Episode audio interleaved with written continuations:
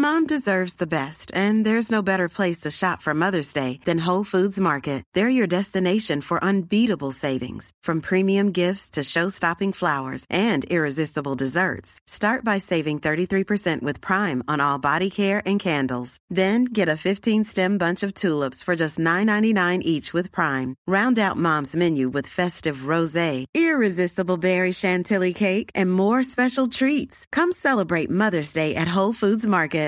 Ready to pop the question? The jewelers at BlueNile.com have got sparkle down to a science with beautiful lab grown diamonds worthy of your most brilliant moments. Their lab grown diamonds are independently graded and guaranteed identical to natural diamonds, and they're ready to ship to your door. Go to BlueNile.com and use promo code LISTEN to get $50 off your purchase of $500 or more. That's code LISTEN at BlueNile.com for $50 off. BlueNile.com code LISTEN. Hjertelig velkommen til Kristoffer og Einar leser Nietzsche. I dag eh, den hardeste eh, boka sånn tittelmessig, syns jeg. på nei, Jo, det syns jeg. Eh, 'Antikrist' fra 1888. Ja, det er, ah, ja, den ble skrevet i 1888. Men den kom jo ikke før i 1895, var det det? 94? Ja, etter at den eh, Ja, så den- han, han kollapsa i 1889, januar 89, og denne ble skrevet på høsten, tenker jeg, 88, og så kollapsa han i 89, og da Så dette er første boka som ble utgitt etter at han ikke er fungerende lenger, da. Ja. Og det er også vært litt korrelert på noe sånne redigeringer, altså om det var tatt ut noe, lagt inn noe. Så alle bøkene vi leser fra nå av, tekstene vi leser fra nå av, er litt Denne her og Ekke homo og Viljen til makt er liksom litt sånn Det er sånn, sånn, sånn eh, filologisk spørsmål hva som liksom egentlig hører med i teksten, og hvem som har redigert og sånne ting, da. ja, ikke sant. Men uh, Men det bruker vi også. Nei, for det har jo blitt litt justert først én, og så har den blitt justert litt sånn tilbake igjen, og folk har Ja. eh, gått opp mot uh, dagboknotater og litt sånn. Er det ikke sånn der? Jo. Men du hadde først noen påpakninger. Du hadde lyst til å gjøre rett, noe urett. Har jeg forstått Ja, det riktig? altså Kanskje ikke urett, men jeg har liksom ikke sovet på ei uke, da, fordi jeg føler vi gikk litt lett over et par ting forrige gang. Ok. Hva var det vi snakka om forrige uke? Nei, da var det jo um, denne Filosofere med hammeren. Da Ja, var det jo den var det da, ja. Avgudenes ragnarok. Og var, jeg syns kanskje ikke det var en høydare, den boka, sånn i forfatterskapet hans. Men det var et par ting som vi Og vi tar jo lett på noen ting bare for å komme gjennom alt. Mm. Men vi kan ikke ta lett på ting som på en måte gjør at jeg føler det blir feil. da. Nei. Slik at uh, to ting. Bare, bare nevner det, da, så kan lytterne tenke over det sjøl, og du kan få si noe. Det ene er døden. Vi snakka litt om døden forrige gang. Og Nietzsche var jo veldig fan av dette at folk skal dø med stil, så å si. Ja. Og dø til rett tid, på rett sted. Og han sier jo også i denne Antikrist, som vi kommer til i dag, litt, altså at det at kristendommen har ødelagt dødsøyeblikket. Den har liksom gjort døden unaturlig, eh, sier han på et tidspunkt. Men i forrige bok så snakka vi om det at han var jo veldig, du var veldig sånn umiddelbar gut reaction på at han var veldig fan av aktiv dødshjelp, f.eks. Mm. Men et spørsmål jeg har. ja.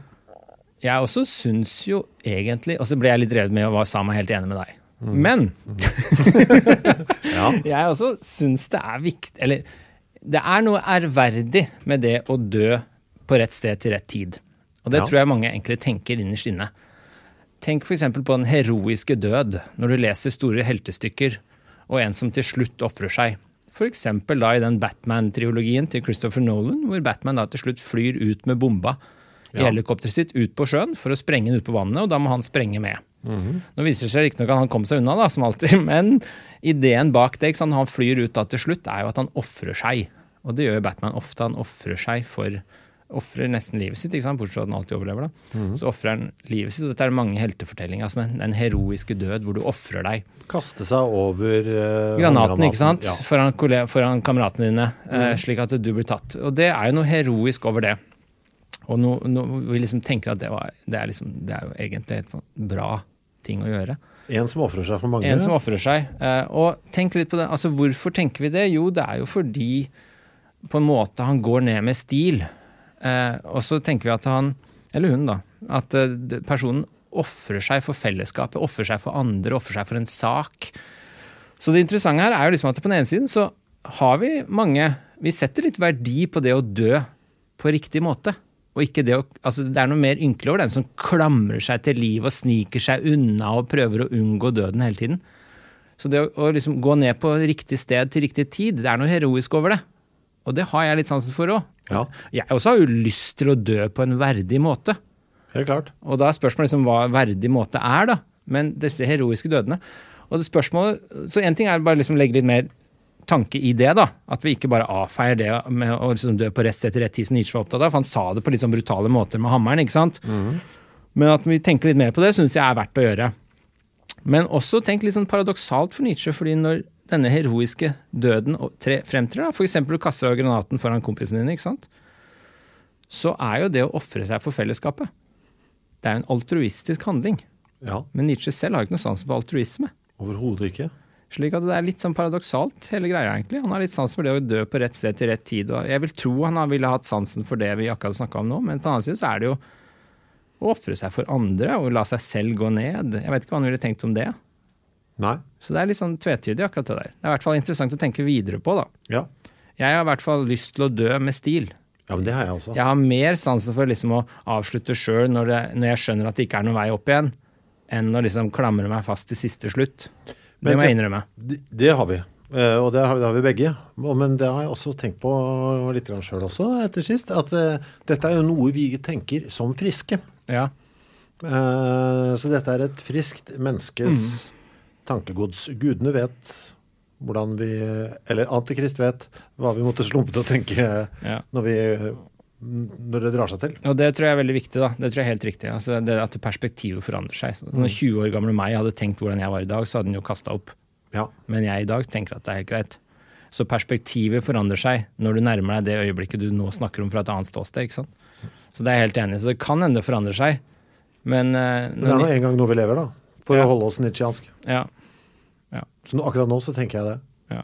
Akkurat nå så tenker jeg også at jeg vil gå ned med stil. Ja, ja, det er det jeg også tenker.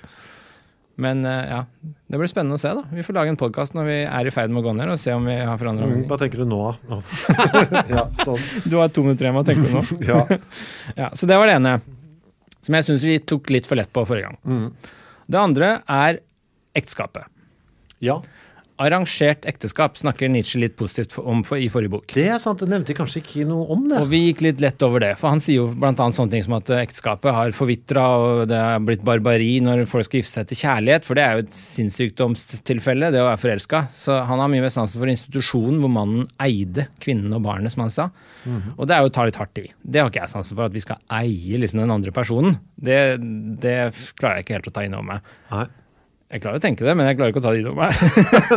men uh, jeg tenker at eh, arrangert ekteskap, det tror jeg kanskje vi ikke skal kimse av. Nei. Altså, jeg tror ikke Altså Hvis du ser for deg da, er, ja, ser for deg at eh, det er jo forskjell på foreldre også, ikke sant? Så, og, og måter arrangert ekteskap forstås på. Vi må, Tvangs, vi må skille mellom tvang ja, og tvangsekteskap, det, er, det har jeg ikke noe sans for. Fordi, bare fordi jeg har veldig sans for frihet. Så jeg har ikke sans for tvang- tvangsekteskap.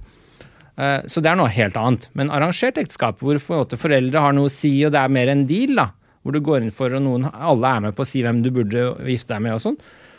Det er, jeg tror jeg vil mer tenke på det. Kanskje ikke noe å kimse av. Altså, det, det er jo det er jo forskjell på foreldre òg, ikke sant? Og rådgivere. Det finnes jo gode og dårlige foreldre som kjenner ungene sine bedre og dårligere enn andre og sånn. Men jeg tror ikke det jeg er ikke opplagt som at det hadde vært noe verre, liksom. Altså at alle gikk inn med et lite råd. Altså her er det ja, denne, dette er jo et livslangt eh, forhold du skal gå inn på. Det skal være en lang plan. Det skal være liksom, det er en bedrift du starter, ikke sant. Eh, og at alle er med og gir sitt råd. Altså hvis mora mi skulle være med å finne partner til meg, jeg er ikke sikker på om det hadde vært så mye verre enn om jeg skulle finne en i forelskelsens rus sjøl. Nå skal jeg ikke si at det hadde vært bedre, siden jeg er gift, så jeg kan jo ikke si at det hadde vært bedre om mora mi hadde gjort det. Det sier jeg ikke. Mamma! Men, Mamma! Men, men jeg tror liksom at det at liksom, en større mengde er med og liksom går inn for en deal. Altså Tenk deg hvis du kjøper en bil, da, og så sier du nei, du skal signere en bil i fylla, og så skal du signere for livet.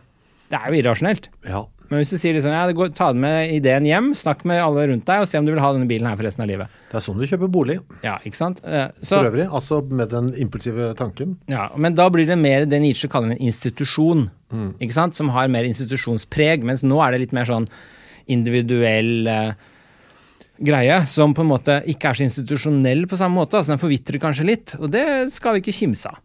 Jeg tenker jo Det, det, var, det var det andre, da. Jeg ja, bare synes ja, skulle og tenke litt mer. mine tanker eh, rundt det er at uh, jeg tror det nok fungerte, ville fungert uh, bedre i en annen tid. Ja. Og det ville fungere svært dårlig akkurat nå. Men gud bedre, kanskje det kommer en tid hvor Ja. det er og sånn og sånn. Vi har jo sett eller Jeg har sett dette TV-programmet Gift ved første blikk, Ja. hvor eksperter bare tar eh, folk som har meldt seg på programmet, som er, har lyst til å gifte seg. Ja. Og ja, de må gifte seg uten noen gang å møte hverandre. Og det er jo da satt sammen av et ekspertpanel, som både biologer og psykologer og alt mulig. Og det er vel bare to av de det har vært fem sesonger nå, to av de parene som fremdeles holder. da. Men klart, der ligger det også en uh, greie i bånn, da, at det er veldig lett å skille seg, selvfølgelig. Det er veldig lett å skille seg. Og så er det jo spørsmål også hvor godt de kjente hvor, Hvilke parametere som er valgt ut for å matche, da. Det kunne vært dårlige parametere, ikke sant. Jeg vil jo tro at foreldra dine kjenner deg kanskje på mange måter som de parameterne ikke fanger opp, eller Og det Skal ikke ta det gitt, forresten. Det kan være omvendt. Det krever jo også at man gifter seg i en yngre alder, tenker jeg. Sånn at Mm. foreldrene faktisk skal vite hvem du er. Ja. For den, jeg tror ikke de har så god oversikt over hvem uh, 50 år gamle jeg er, Ja. kontra 20. Nei, for jeg hørte også på denne i bilen nå på Sørlandet, så hørte jeg på denne podkasten Kongerekka med han Are. Har du hørt det? nei, jeg har ikke hørt Nei, fantastisk morsom. Jeg holdt på å le meg. Han forteller om disse kongene, da, Harald Hårfagre utover, Oh, ja. på en veldig morsom måte. Og da forteller han også om at, eh, og det husker jeg jo fra disse eh, fra historiebøker, da, at viking, i vikingtida så var det jo også mye arrangerte ekteskap. Det var helt vanlig. ikke sant? Altså Konger spesielt allierte sine døtre med riktige sønner og sånn. Så det ble liksom politiske allianser. Det var en kontrakt du inngikk. Uh, og så Men så måtte, i hvert fall i, i Skandinavia, da, store deler av Skandinavia, så måtte den kvinnen som ble gifta bort, hun måtte gi sitt samtykke. ja.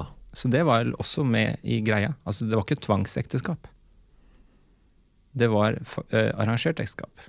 Nettopp. Uh, og ja. Så jeg bare, synes, jeg bare begynte å tenke på arrangert ekteskap etter forrige gang. Jeg vet ikke helt hvorfor, men det var uh, interessant. Men vi får ikke snakke om det her hjemme. Nei. Vi må over på Antikrist eh, her. Jeg skal begynne med å lese rett fra forordet til Friedrich sjøl, side fem. Han har et forord, selvfølgelig, til denne boka. Denne bok tilhører de færreste. Ja vel. Jeg noterer meg det. Kanskje lever ikke noen av dem ennå. Det måtte være dem som forstår min Saratustra. Hvordan kunne jeg tillate meg å forveksle meg med dem som det allerede i dag vokser ører for, først dagen etter i morgen tilhører meg. Enkelte fødes posthumt. Dette er en bok eh, Ja, denne boken tilhører altså de færreste. Og han mener selv at han er litt forut for sin tid, da kan det virke, Ja. med denne boka. Så da er det passer bra at vi leser den nå. Mm, han mente jo at dette er forut for sin tid, men helt på slutten nå, vet du, sist, mm. helt siste delen av boka, så er det lov mot kristendommen, så gir han noen regler. Ja. Uh, og der står det jo også i underoverskriften Gitt på helbredelsens dag, på den første dag i det første år. På 30. september 1888 etter en falske tidsregning.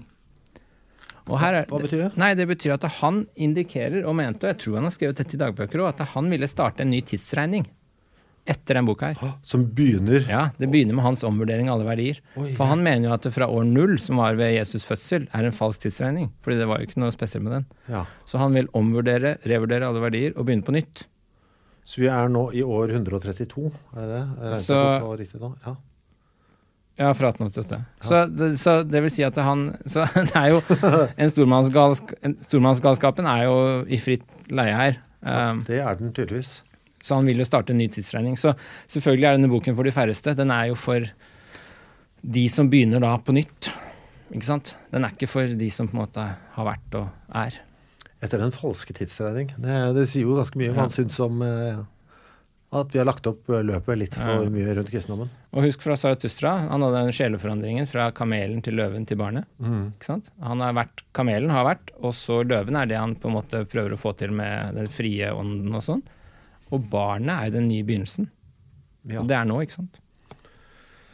Eh, det er eh, Ja, jeg vet ikke hvordan vi skal angripe dette her. Det er Nei, men det er En ting til å si med boka her, faktisk, er at dette er jo Han begynte jo på et sted som skulle være hans hovedverk. Og dette er ment å være første bind i hans hovedverk, som heter 'Omvurdering av alle verdier'. ja. Så det skulle være flere bind, men han fullførte aldri det. Så dette er det første bindet, og dette ble utgitt da etter at han i 1895 eller 4. Og så øh, var det meningen at det skulle komme flere, ikke sant? men det kom aldri noe flere. Og så har man redigert litt fra dagbøkene og notatbøkene altså sånn, og utgitt en Viljen til makt senere. da. Men, øh, så, ja, så dette er egentlig sånn sett intention, Intensjonen var at dette er første bind i et nytt storverk. Det er vel denne og den vi skal snakke om neste uke, som er liksom de siste litt sånn så vi kan føle oss nokså trygge på er som de burde. Ja, Ekke Homo, som er en sånn selvbiografisk bok neste gang. Ja. Men den tror jeg ikke er del av den nye hovedverket. ikke sant? Det er bare den her. Det er vel noe som har vært pågått på sida her litt. Det er jo eh, ekstremt antikristent, da. Det sier seg jo sjøl med, med tittelen der. Mm. Der Antikrist heter den på, på tysk. Bestemt form uh, der. Det er jo karma igjen. Husker du vi, vi ja. leste uh, hans mest kvinnefiendtlige bok 8. mars på kvinnedagen. Mm. Nå leser vi hans mest antikristelige bok på, i påsken. Ja. ja, han hadde jo likt dette. Eh, Det er ikke planlagt fra vår side. Nei da, det er bare Det tilfeldigheter. er veldig morsomt, syns jeg. da. Eh, jeg, altså, hvis det er noen som føler de trenger noen sånne argumenter mot Det nye testamentet, så hvis det er noen sånne vrihåndpesser ute, så er det mye her, mye å hente her dere kan dra fram. Eh, han er jo såpass antikristete i denne boken, og samtidig eh, såpass pro-krig, at jeg kan tenke meg at en del kristne også tenker vet du hva, dette fungerer for oss også, på en eller annen måte, hvis det er det som går hånd i hånd. Eh, vi er for fred, vi nemlig. Så kan dere også sikkert antakeligvis få utbytte av den. Og finne argumenter, dere også. Ja. Sånn, for det er såpass trøkk inn, liksom. Ja, det, jeg husker når jeg først, Dette var jo en av de to-tre jeg leste på videregående. Ja. Og da fantes den ikke på norsk, så jeg har med den her fra Hans Reitzels forlag fra Danmark. Er oversatt til dansk 'Antikrist', forbandelse over kristendommen. Husker jeg var på Tanum på Karl Johan og kjøpte den her da jeg gikk på videregående og syntes det var noe skummelt over det. Du vet når du føler du kjøper sånn terrorlitteratur eller et eller annet sånt. Sånn følte jeg når jeg sto i Tanum og bestilte den her.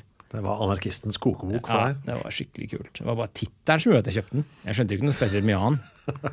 Men det var veldig spennende, husker jeg. Sånn opprørs... Ok, det var en digresjon. Men du leste den?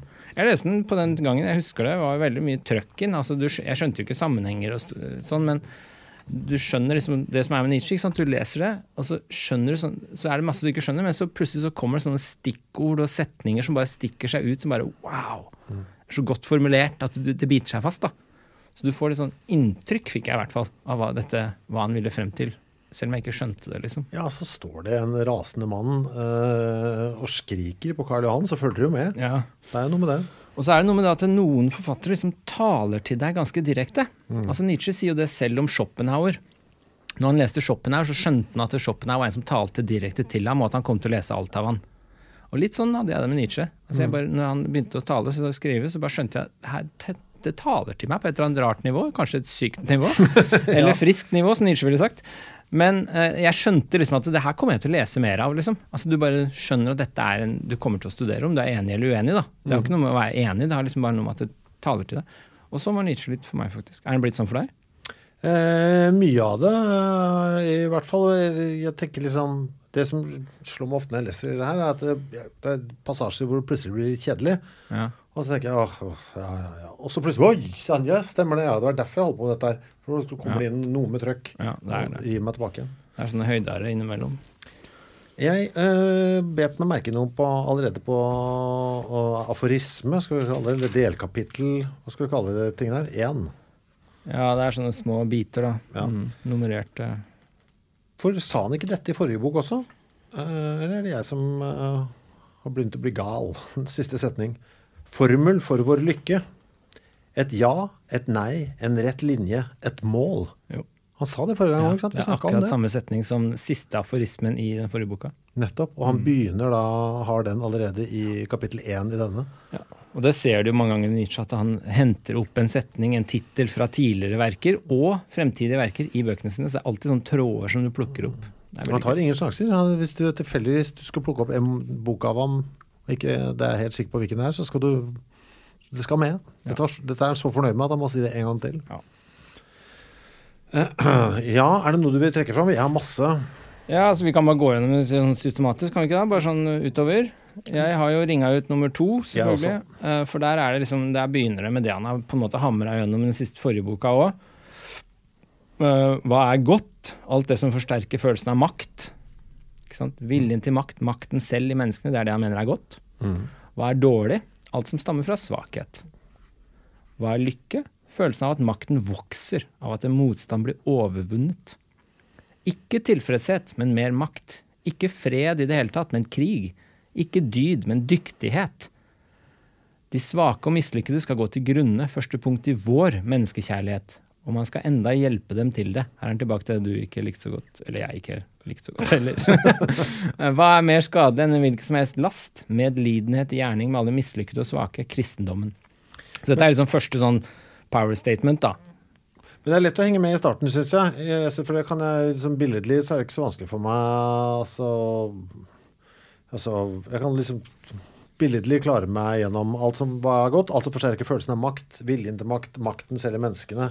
Altså Man blir jo litt sånn Folk som vil prøve å få til noe, altså skaperkraft, bla, bla, bla. Mm, ja. Jeg kan kjenne meg igjen i. Uh, hva er dårlig? Altså stamme fra svakhet. Liksom slapp å være slapp og ikke det er, Jeg opplever jo det som dårlig, på en måte. Ja. Og lykke også. Følte han at maksten vokser. Da kan jeg koble det opp mot igjen da å lage ting og sånn. Uh, og av at en motstand blir overvunnet. Mm. Det er veldig sånn, i hvert fall fra en sånn kunstnerisk ståsted, da. Mm. Eh, ikke, og så kommer da de svake og mislykkede skal gå til grunne. Første punkt i vår menneskekjærlighet. Ja, ja, de skal gå til grunne. Altså, jeg syns det, så rart- jeg synes det er så rart at han er så opptatt av de andre. ja. For, det, for nå, nå, nå, flytter han det vekk fra seg sjøl. For, for alt handler ofte om at vet du, jeg skal fremme liv i, i meg selv, Mm. og at jeg får ut potensialet. Men jeg skjønner ikke hvorfor det er så viktig at, de andre, at det skal gå til helvete med de andre hele tiden. Hvorfor er du Ja. så opptatt av det? Nei, jeg er enig, det er litt rart. Men altså, og så er det jo litt sånn motstridende, for senere i boka så snakker han om aristokratiet veldig varmt, og sier at eh, samfunnet er et hierarki, det er en pyramide, og det trenger en solid bunn som det står på, sånn at den åndelige eliten kan drive med sitt. Det kan vi komme tilbake til etterpå, men det er jo litt mot det at de svake, som han sier, skal dø ut. For det virker her som han bare vil ha de på toppen, skjønner du? Ja. Men jeg tror ikke det er det han mener, skjønner du. Jeg tror, han må mene noe sånn som at eh, Han må mene sånn som at uh, helheten, liksom, skal dyrke frem det sterke. Og da trenger du å bygge opp under med de andre gruppene som ikke ser, han ser på som den åndelige aristokratiske eliten her, da. Uh, men når han sier svakheten skal gå til grunne, og vi skal hjelpe dem med det, så tror jeg han mener liksom denne holdningen som han forbinder med kristendommen, den skal gå til grunne. Er Derfor, når han, da sier- for han sier jo 'de svake og mislykkede skal gå til grunne'. Hvis han bare hadde skrevet 'det svake og mislykkede Ja. skal gå til grunne', så hadde det vært så mye lettere. Jeg er enig. Men jeg tror det er det, altså det må jo være det, for han, ja, så han vil liksom fremme dette styrkepunktet, og det er det som går igjen i forfatterskapet. Hvis du tenker tilbake til helt de første bøkene, og liksom, det er jo dette at du skal, kulturen skal bygge opp under de få enkeltindividene, men du trenger jo massene for å bygge opp under de. Så jeg tror ikke med svake, så tror jeg ikke han mener liksom massene, eller de fleste, eller noe sånt. Han mener bare liksom denne slappe holdningen, denne medlidenheten som han hater så fælt, jeg tror det er den han mener at vi må fjerne. Og så må liksom eh, alle være med på å dyrke frem det, det sterke. Eh, og da, så da blir på en måte alle sterke, når de er med å dyrke frem det sterke, for da får alle sin rolle. Eh, så jeg tror det er en holdning han går til angrep på her, ikke liksom enkeltpersoner.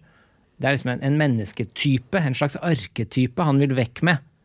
Det er den han vil skal dø. Jeg tror ikke han liksom går inn for at visse folkegrupper skal dø her, for å si det sånn.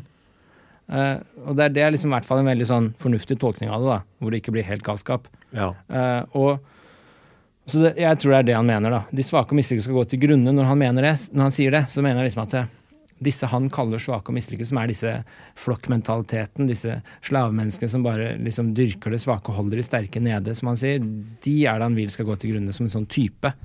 Og så skal alle være med å dyrke. For senere i boka så forsvarer han jo aristokrati, dette idealet. Han sier det er tre typer mennesker. Det er liksom de åndelig sterke, og så er det de fysisk sterke, og så er det gjennomsnittsmennesket.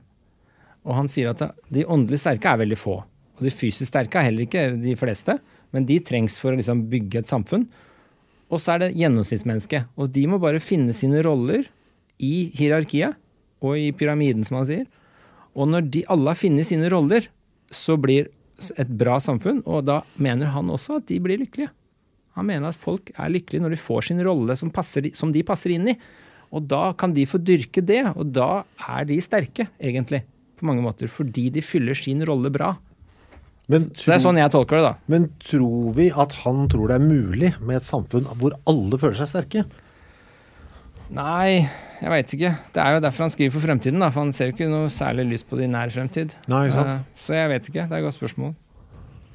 Men eh, det er liksom fall Jeg tror vi skal lese liksom sånn type mennesker, da. Ja. Ikke enkeltgrupper. Og det, når han snakker om jøder også, det er liksom jødedommen. Han snakker om jødene starta religionen, kristendommen. Mm. Når de starta kristendommen, så mener han egentlig bare at det, det var jo en jødisk kult som kristendommen vokste ut av. Og det er jo sant. Og så mener han da liksom den type religion, eller den type mennesker. Og når han snakker om Når han liksom virkelig disser de kristne i denne boka her, så tror jeg også, jeg har tenkt mye på denne uka her, jeg tror det er liksom typen. Det er liksom den kristne holdningen, det kristne mennesket, den kristne. Det er en slags arketype for han, det. En slags type menneske som mange kan oppfylle. Og det kan til og med være ikke-kristne som er kristne i den type. Det skal vi se etterpå. Altså, det handler om hvordan du lever, egentlig. Så jeg, tror, jeg har i hvert fall nå, da, når jeg har lest den boka om igjen, så tolker jeg det veldig som sånn når han snakker om enkelte grupper, liksom, så er det arketyper han snakker om. Det er en hyggelig, hyggeligere lesning. Ja. Men jeg tror det er en bedre lesning. Ja. Ja, men vi må jo, altså Det Jo, er sånn det- charitable prinsipp. Altså Du må jo lese så lurt det lar seg lese, da. ja, ja, ja. Ikke lese så dårlig det lar seg lese.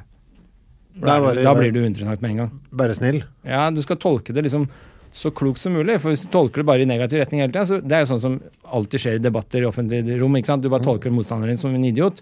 Da Mm. Ja. blir jo hele debatten ganske uinteressant. Ja. Så vi tolker Nietzsche nå som en veldig klok person som er, gjør mye for å få godt liv. Ja. Og så blir det litt mer interessant, syns jeg, da. Ja, ja, jo, men jeg med.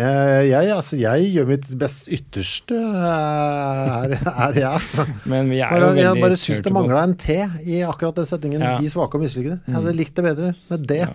Nei, ingen er perfekte. Ja. Nei da. Uh, har du runda av nummer tre? Uh, ja. Ja, det er ikke så viktig, men det er litt. Um, problemet som jeg herved stiller, er ikke hva som skal etterfølge menneskene i livsvesenes eh, rekkefølge. Parentes, mennesket er en slutt. Men hvilken, menneske, eh, hvilken type menneske man skal oppale, skal ville som den mest verdifulle, den mest verdige til liv, den mest fremtidssikre, sier han jo. Ja. Men da tenker jeg at øh, han vil at vi skal Han, han har jo en, han har en visjon om en utopi ja. her, som jeg er sånn interessert i å få tak i. Og jeg skal ønske meg enda tydeligere på hva, hva er sluttresultatet her. For vi, han ber jo det av oss, da. At vi skal oppale og ville eh, som den mest verdifulle, den mest verdige til liv, den mest fremtidssikre. Det er jo overmennesket som er en sånn gulrot her. Det er jo det, men det, øh, Og det kan jeg for så vidt i lang Altså, jeg liker jo tankene. At vi skal strekke oss mot et mål. Men jeg, ofte, ofte så sliter jeg litt med å få tak i hva målet er. Og det Ja. blir så vanskelig. Jeg, jeg føler at han kjefter på meg. Skjerp deg, skjerp deg. Så sier han ikke helt hva jeg skal. Hva jeg skal. Men jeg tror, tror ikke det er litt med vilje. Altså hvis han ga deg et klart definert mål, hvis han sa her er målet per definisjon, Ja. eh, og så ga han deg nødvendig og tilstrekkelig betingelse for det, så, Jo, det sant, det. så blir det mye mer interessant, og det kollapser ganske fort, fordi da finner vi et moteksempel også. Jeg tror han bare liksom han er litt sånn som jeg liker å tenke på som en litt sånn arkeologisk filosof. Han graver ut noe han er inne på, men han prøver ikke alltid å helt klart definere det, for det, det er på en måte litt håpløst. Mm. Så han, han bare liksom prøver å grave seg frem til noe, da. Og så aner vi det, og så er det litt opp til oss å grave oss ferdig til vårt resultat. Ja. Jeg leser den i hvert fall litt sånn, Ja. da. Eh, Så jeg er helt enig i at han gir jo ikke klart, men det tror jeg er helt med vilje. Han ville se det som ganske rart hvis han skulle gi en definisjon på hva det er vi skal ale frem, liksom. Mm. Jeg tror det bare er arketyper og sånn som vi må på en måte Som vi selv også må ville, ikke sant. Det er ikke bare, han vil ikke at vi skal ville det han vil, han vil bare at vi skal ville noe. Skjønner du? Den fortsetter jo øh, fint, egentlig. Denne mest verdifulle typus har nok ofte allerede eksistert, men da som et lykketreff, som et unntak, aldri som villet. Tvert imot er den nettopp blitt fryktet som mest, den var nærmest frem til nå det fryktede. Og ut av frykten ble den omvendte type villet opp alt oppnådd. Husdyret, flokkdyret, det syke dyrmennesket, den kristne. Eh, og det er, altså, så det er jo litt det, da. ikke sant? Altså, vi må vekk fra altså, Det vi har nå, er det verste. Det, vi har et eh, samfunn fullt av kristne. Det er så ille det blir. Så vi må, i hvert fall, vi må bare komme oss til helvete vekk fra dette. i hvert fall. Løpe fortest mulig vekk fra den brennende bilen. Det er jo det han sier litt. Ja. ja altså dette er han, Det er nesten så Han tenker på seg selv som å gi oss et nytt evangelium, ikke sant? Ja. Som vi skal følge. En ny tidsregning. Eh, Etter Saratustra, liksom. Saratustra er den nye Jesus, og der skal det bli en ny tidsregning, og så skal vi på en måte følge det. Ja, og det er den nye Bibelen. Og år null er eh, 1888. Hvilke ville du tatt med på Nødøy? Saratustra eller Bibelen? Zarathustra. ja, men jeg vil det. Ja, jeg tror jeg vil det. For den er eh, mindre kjedelig. Og morsommere tolkningsmessig. Ja, Den er litt mer optimistisk, føler jeg. Hæ? Jeg føler den er litt mer optimistisk. Ja. Og også mer realistisk. Ja. Men altså når det er sagt, altså det er jo fantastiske fortellinger i Bibelen. Symbolrike fortellinger som er kjempespennende. Ja, øh, men dessverre så er den øh, krydret med altfor lange avsnitt med noe slektsræl og noe kjedelig lovgivning knytta til steking av gjøk Ja. og litt sånn forskjellig. Men øh, jeg er enig. Syndefloden og sånn, det er ikke det er trøkk i det. Ja. Noahs ark, for eksempel, er kule greier. Så du den filmen med Russell Crowe? Nei. Noah? Nei. Har du ikke sett den? Nei. Den er kjempekul. Okay. Det må du se. Det handler om meninga med livet. Okay. Han tar et valg mellom moral, det han tenker på som moral, det han tenker på som meningsfullt. Plikt. Det er veldig fascinerende film. ok. Du var ikke overbevist. Ok, men uh, neste Hva er det neste du har? Nei, jeg har strekt under noe i sekseren, og så har jeg ringa rundt sjueren. Skal vi se. Ja, da kan du ta, ta over. Eh, ja, altså litt den der I sekseren er bare Han gjentar litt det han har sagt før. da, altså Han kaller en dyr, en art, et individ fordervet når du mister sine instinkter, når du velger, når du foretrekker det som er skadelig. Eh, og så sier han uh, makt der viljen til makt mangler, gis det nedgang. Uh, ikke sant? Så dette er jo det vi har vært inne på mange ganger. altså Dette med viljen til makt og driv og skapelse. altså Det er godt, og så er det som på en måte legger dempere og, på dette, eh, det er dårlig. Og det, er altså, det kan igjen tolkes mot det kristne. da, ja, ikke sant? Så Kirken har jo da fratatt enkeltindividet makt. ikke sant? Pålagt oss masse regler Ja. som vi må følge. En mindre liksom, kontroll over eget liv.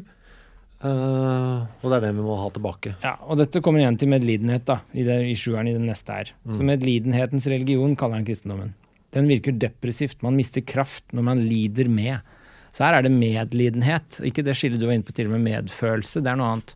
Ikke sant? Så han snakker om medlidenhet, det å lide med. Og det at vi skal lide med Jesus, eksempel, det har han ikke noe sans for. Nei. Slik at når de, Hver påske nå er det påske, og hver påske så ser du fra nyhetene disse som pisker seg sjøl og korsfester seg selv og sånn for å lide med, kjenne på Jesus' lidelse. Det har ikke Nietzsche noe sans for. Nei. Så, ja, så det er det. Og så sier han da i, i samme eh, nummererte paragraf så sier han jo nihilistisk. Han begynner å snakke om nihilisme mer og mer, har du lagt merke til det? Ja, det kommer krypende. Og det blir jo veldig mye i viljen til makt. Dette med nihilisme er liksom det siste han ender opp med å snakke mye om. Og nihilisme, det er det som, som skrev fornektelsen av livet på sitt våpenskjold. Så nihilisme for Nietzsche, det er det å på en måte Altså det å fornekte eller hemme livet, da. Det livshemmende. Det er nihilistisk. Ja. Så, så ofte så tenker man på nihilisme som det å ikke tro det fins noen verdier her i verden. At alt bare er like verdiløst. Uh, men det er ikke det Nietzsche mener, egentlig. Han mener med at med nihilisme så mener han livsfornektelse. Det som, ikke, det som hindrer, demper instinktene og livsgleden vår. Viljen til makt. Det som demper det. Ja, og det kommer han jo også skal vi jo inn på senere. Han mener jo at det er det kristendommen fører til. Ja, så han sier her medlidenhet er nihilisme i praksis. Mm. Sier han. Så det å lide med, det er livsfornektende, fordi da lider du òg, ikke sant. Så hvis jeg lider, da, så skal ikke du drive og lide med meg, fordi da er det to av oss som lider. Og da er det to livsfornektende ting. Mm, Hvis jeg lider, videre. så skal du bare la meg lide, og så skal du gjøre din greie. Det er sånn han tenker. Medlidenhet har et høyt R-tall for å holde oss i korona... Det er smittsomt. Ja. ja. Vi må begynne å Ja. Jeg vet ikke om munnbind hjelper. Nei, ikke dette. Kanskje munnkurv. Sånn ball-gag. Men uh, en ting jeg ringer rundt, er neste er i åtteren. For, men det er veldig sånn ikke stykket jeg ringer rundt. Det at det, i disse første paragrafene så har du lagt merke til at han snakker om vi. Ja. Han snakker i oss-form. Altså han sier vi, og vi hyperborere, og vi Altså vi skal, og, og så sier han det er nødvendig å si hvem vi føler som vår motsetning, sier han. Vi, vi, vi. Hvem er vi? lurte jeg på. ja. Og det tror jeg er liksom disse fremtidige menneskene han nå liksom er i ferd med å etablere en ny tidsalder for. De som er med og omvurderer alle verdier. Det tror jeg er vi han snakker om. Litt interessant også dette med jeg vet, Vi var kanskje litt inne på det forrige gang. Dette at han snakker så ned uh, snakker ned medlidenhet. Ja. Og dette gjør han på et tidspunkt rett Altså han er i ferd med å bli ordentlig gæren og sjuk uh, her. Ja. På det tidspunktet i, i livet hvor jeg tror han hadde hatt godt av litt uh, At noen ga han en klem. Ja, en god klem og en lang ferie hadde han hatt godt av nå. Ja, og det er, det er nå han bare snakker dårligst om det. Ikke rør meg! Ja. Jeg skriver. Litt sånn. Ja, han, han er jo ja, Jeg har i hvert fall inntrykk av at han er på en veldig sånn bølgetopp nå. Ja, men han er, eh, han er on fire, for han skriver veldig godt gjennom hele boka her. Den flyter bra på, syns jeg. Ja. På side 12 så sier han jo det som en teolog... Nå begynner han liksom å ta tak i teologer og Mm. kristendommen. Og igjen, jeg leser det som arketyper. Jeg leser det ikke som en spesiell menneske, bestemte mennesker. Jeg leser det som en type mennesker. Og han sier det som en teolog føler som sant, det må være usant. Man har dermed nærmest et kriterium på sannhet. Så han tar liksom det motsatte av teologen. Det er det som er sant. Og det henger jo igjen med liksom, Han mener at teologen, som representerer da kristendommen, det er liksom livsfornektende. ikke sant? Og det sanne for Nietzsche er jo det livsfremmende. Det er det, det, er den, det, er som henger igjen her, tror jeg. Men så er det vel også at han setter teologen så lavt, fordi de faktisk har gått inn i dette med litt sånn tilsynelatende ja, forstand da, i gåseøynene, og valgt seg dette faget når du vet at dette er eh, Når du vet hva det er. Ja. Altså, altså Han regner det jo som rein ondskap. ja. Han har ikke veldig mye til overs for Han forbanner kristendommen, sier han på et tidspunkt. her. Ja. Er, så er, det, jeg tror lytteren skal være klar over at det er ganske sånn aggressiv bok. Det er nesten så jeg har lyst til å bare hoppe helt til bånn, så du skjønner hvor, hvor ille han Altså hvor hard han er. Altså Han har jo lov Han kommer jo helt på slutten med lov mot kristendommen. Ja. Det er verdt å merke seg at den loven er ikke med i de tidligere utgavene.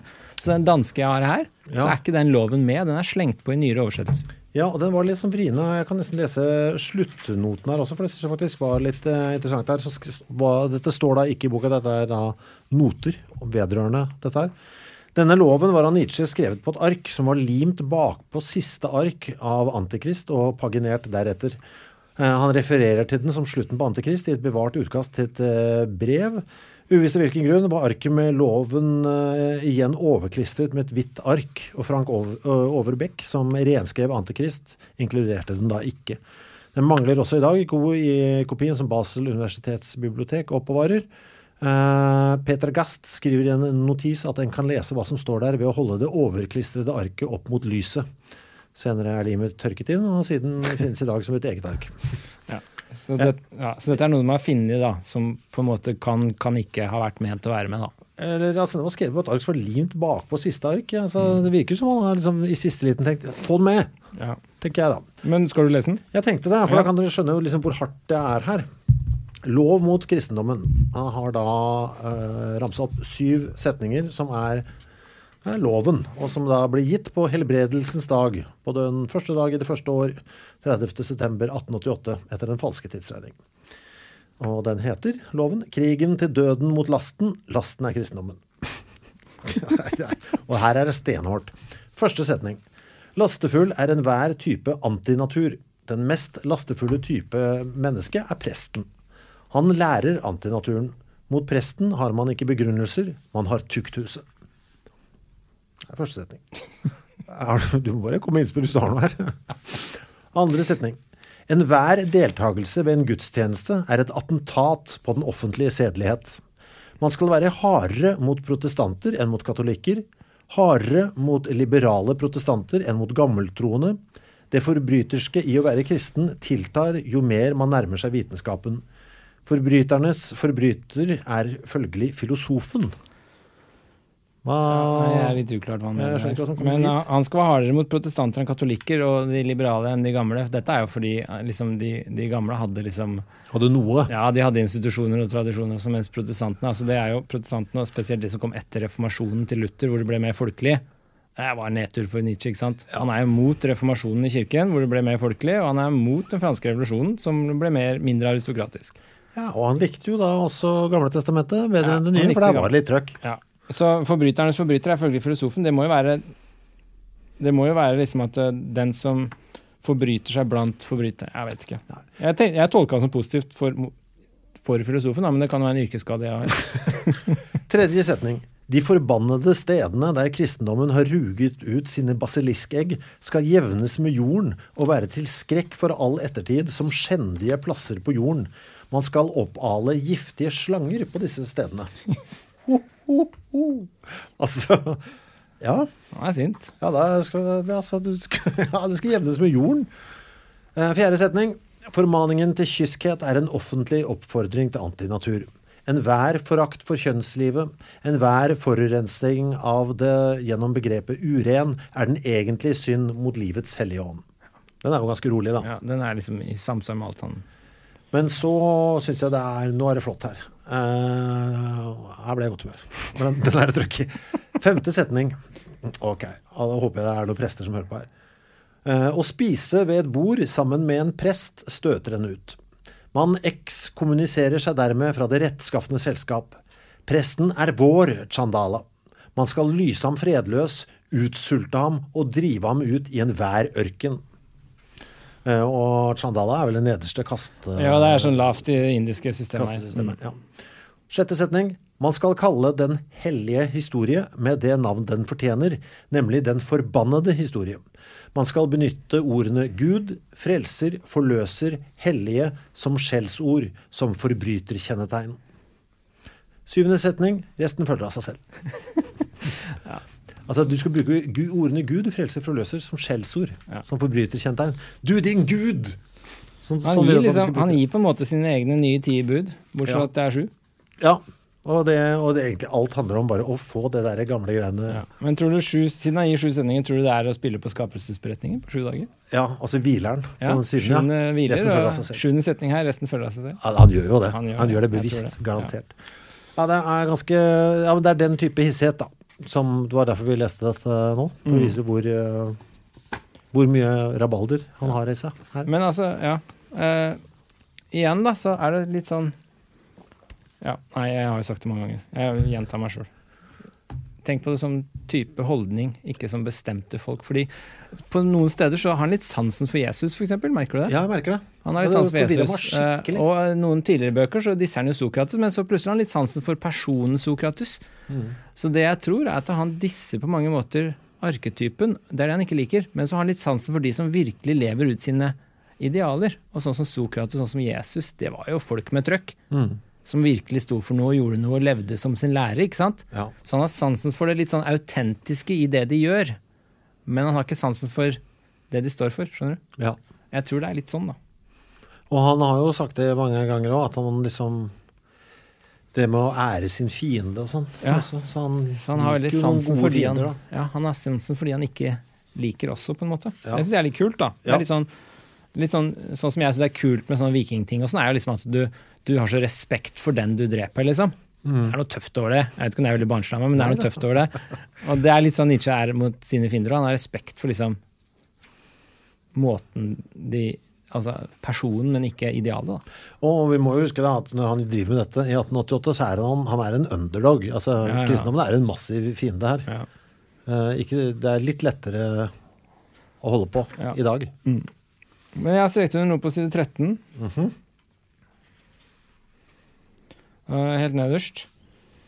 Han sier 'intet ødelegger dypere, inderligere, enn den upersonlige plikt'. Det syns jeg er litt vakkert. Uh, Intet ødelegger dypere inderligere enn den upersonlige plikt. Ja. og merk hva som ligger i det. Altså, her tror jeg det henger mye sammen Mye. Altså, I den setningen ligger det mye. Altså, han, Nietzsche- Nietzsche er jo veldig fan av dette med at du skal liksom ville deg selv, ikke sant? Eh, Du skal, du skal liksom lage din egen plikt. Det er det egentlig overmennesket gjør.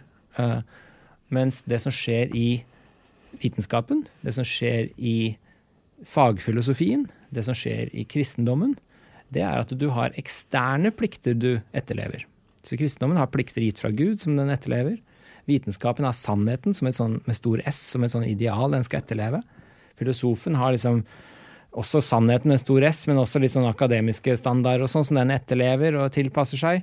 Altså dette er folk som da lever etter plikter som ikke har noe med dem å gjøre selv, men som de har fått fra noe annet. Og det liker han ikke. Nei. Og derfor så disser han kristendommen, derfor disser han vitenskapen, derfor disser han filosofene. Han liker ikke disse, disse metafysikerne som han eh, er veldig kritisk til. Sånn som meg også. Men han liker ikke liksom Han liker ikke det at du skal bli fortalt hva du skal gjøre, da. Fra noen andre.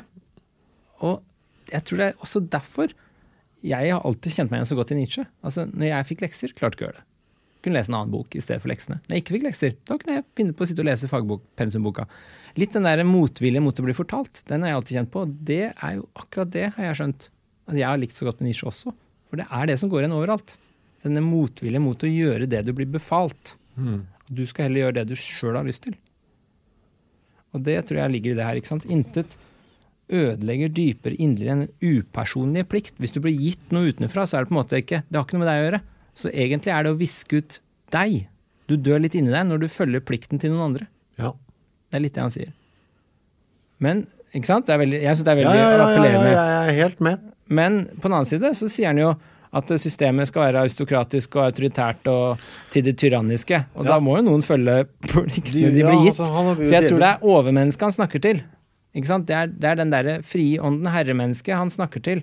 Og så er det mange andre som må befales fordi de naturlig skal befales, så å si, i hans verdensbilde. Ja. Eh, Så, så på den måten så, så de impulsene vi har, da, som vi føler er veldig sånn herreimpulser Alle har jo litt av begge deler, ikke sant? Så jeg tror han taler til de herreimpulsene, ikke til slaveimpulsene våre. Mm. Liker du å bli fortalt hva du skal gjøre? Nei, nei, nei. Overhodet ikke. Uh, nei. Han er jo Ja, det er jo også Føler du at det ødelegger deg når du gjør det folk ber deg om? Uh, nei, ikke hvis jeg syns det er en god idé. Så bare sånn, Ja, satan, det var en god idé. Så det Ja. må jo være personlig, ja. Ja, Sånn men da har du omfavna det sjøl. Ja, fordi, men det kan godt hende at jeg ofte ikke er klar over det sjøl. Ja, det var en kjempeidé. Ja, ja, ja. Ja, det var bra. Det skal jeg gjøre. Um, Det er jo eksistensialistenes ideal. ikke sant? Altså Du skal gjøre det som du kan omfavne med hele deg. ja. Spiller, det kan godt være at noen andre forteller deg det, men du skal måtte omfavne det før du gjør det. Hvis du bare gjør det fordi noen andre har fortalt deg det, da blir det gærent. Tror du mye hadde skjedd hvis religionen ikke sa så mye 'du skal, du skal ikke', men heller sa 'du burde, du burde ikke'? Bare roa det litt? Ja, kanskje.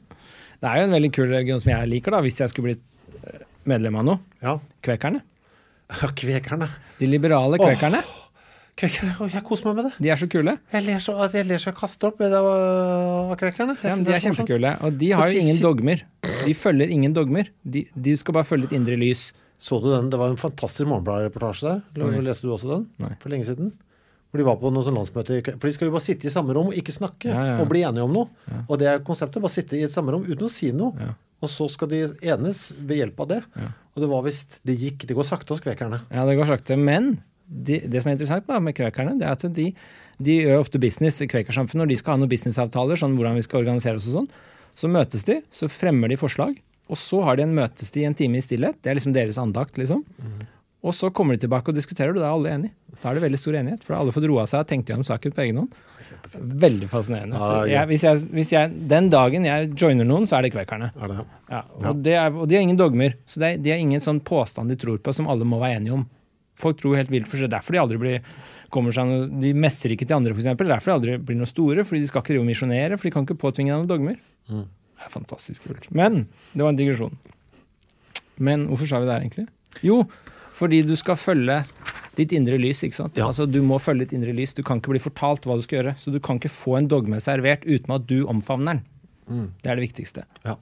Eh, Og det mener han er ødelegger dypere og inderligere enn noe annet av denne upersonlige plikten. Så han vil tilbake til den personlige plikten. Og det syns jeg er litt kult, da. Og Også den neste her, på side 14. Hva ødelegger fortere enn å arbeide, tenke, føle uten indre nødvendighet? Uten et dypt personlig valg. Uten lyst. Som pliktens automat. Det er bent frem oppskriften på dekadanse. Selv på idioti. Kant ble idiot. Ja, Kant Men- ja. Men dekadanse må vi også si noe om, for det kommer vi til å snakke mer om etter hvert. Hva, er det vi, hva legger vi i det? Nei, jeg tror dekadanse er det livshemmende. Det er, det, det er når livet ikke fremmes. Da forfaller det. Så dekadanse, det er liksom Da går det over i eh, at ting ikke styrkes, at viljen til makt svekkes, at du ikke liksom stormer frem med det, din indre drift. da. Det er dekadanse. Når folk liksom Medlidenhet, f.eks., det er dekadanse. Nihilisme er dekadanse. Barbari, når alle mulige impulser kommer inn og ødelegger institusjoner og kulturer fordi alt bare vannes ut, det er dekadanse. Det er sånn han tenker på det, tror jeg. Føler du at samfunnet er dekadant? Jeg føler det. Du føler det? Ja. Ikke du? Jo, men det er vanskelig å, hvilken fortolkning av det ordet man skal bruke. Eh, Forfall. Utvanning. Ja. Kulturelt forfall. Du Ja, vil ikke tro det- hva denne reality-kjendisen har gjort. Klikk her. Men sånn tenkte jeg altså, sånn tenkte jeg da jeg var 19. Og sånn tenkte jeg da jeg var 25. Altså, jeg tenkte egentlig hele tiden, Ja. så jeg begynte, nå er jeg i en alder 50, så jeg begynte å lure på Kanskje jeg tok feil? altså, kanskje ikke, ikke Og så jeg tenkte du er- gidder jeg ikke forholde meg så mye til. Altså, hva jeg mener ting er, er ikke så veldig interessant lenger, har jeg tenkt. Jeg vil heller lage ting, jeg nå. Ja. Nei, det er jo en god holdning, da. Jeg vet ikke om det er en god holdning. Det virker jo litt sånn Du eh, meldte deg ut, egentlig, du. Ja. Det har jeg jo. Jeg har jo det. Jeg har tenkt, vet du hva. Har dere tenkt å fyre dere opp og alt med alt mulig? Ja, men hold nå på mens dere driver og krangler og bråker der borte, så kan jeg lage et par låter, jeg. Ja, det er For det ekte, ekte kunstnerholdning. er det Du det? lager låtene dine uansett om det er aristokrati, Ja, diktatur jo, eller demokrati du lever under. Brr, Det, det er, vet du hva, det der Nei, hold nå på. Det er, det er godt. Det er godt. Dere får kose dere, dere som syns dette er gøy. Det kan være ganske sånn avslappende holdning, bare ikke alle gjør det. Ja, ja, nei, det går jo ikke, selvfølgelig. Men, men de unge tar seg av det der alltid, tenker jeg. Ja. Jeg prøver å hisse meg opp mindre og mindre. Det er vanskelig. Men jeg, det er så dyrt med sånn Novalucid, sånne syrenøytraliserende tabletter. Så jeg, jeg kan ikke spise for mye av det. Så jeg prøver å få, holde forbruket nede. Og så blir, jeg- gæren hvis jeg er forbanna. Jeg gjør jo så mye gærent da. Men er det Har du noe mer strekt under i nærheten av det vi var? Nei, altså, jeg har ikke noe før på 18, jeg, nå. Ja, jeg har eh, 16, jeg, faktisk. Mhm. Å ja, vi må lese 16. Ja. Slutten av 16. Nå skal vi gjøre noe litt spennende. Du Ja. kan kanskje Vil du lese, eller? Hvor er du? Altså, jeg tenker der det begynner uh, rett nok. Ser du det? Ja. Etter spørsmålstegn der. Ja. Uh, men vent litt, før du leser det. Altså, nå leser vi det, og så tenker jeg at vi bør ikke kommentere det. Vi bare leser det rolig, og så lar vi alle tenke sjøl. Ok. Og så Det går vi videre etter det. Litt stille etter det, med andre ord. Ja, ja. Ok. Ingenting vi trenger å vite Per det? Nei. Nei, men lytterne altså, Alle bare tenker sitt. Ok, Du skal få litt tid til å tenke over det han sier nå. Rett nok. Når et folk går til grunne, når du føler at fremtidstroen og frihetshåpet endegyldig svinner hen, når underkastelsen står for det som den høyeste nytte, når de undertryktes dyder står bevisst for det som overlevelsesbetingelser, da må også dette folkets gud forandre seg. Han blir nå krypende, fryktsom, beskjeden og råder til sjelefred, til ikke mer hat, til overbærenhet, til kjærlighet, både mot fiende og venn. Han moraliserer bestandig, han kryper inn i enhver privatdyds hule, blir gud for hvermann, blir privatmann, blir kosmopolitt. En gang fremstilte han et folk, et folks styrke, alt aggressivt og makttørstig ved et folks sjel. Nå er han utelukkende den gode Gud. I virkeligheten finnes det ingen andre alternativer for guder. Enten er de viljen til makt, og så lenge forblir de folkeguder, eller de er avmakten til makt, og da blir de med nødvendighet gode.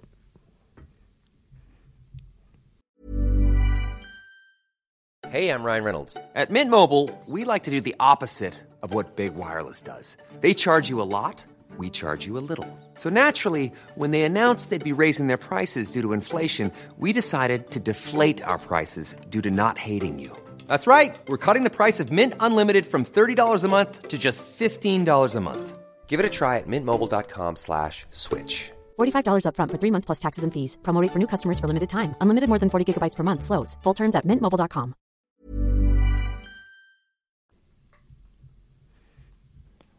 Og så går vi videre. Det var flott.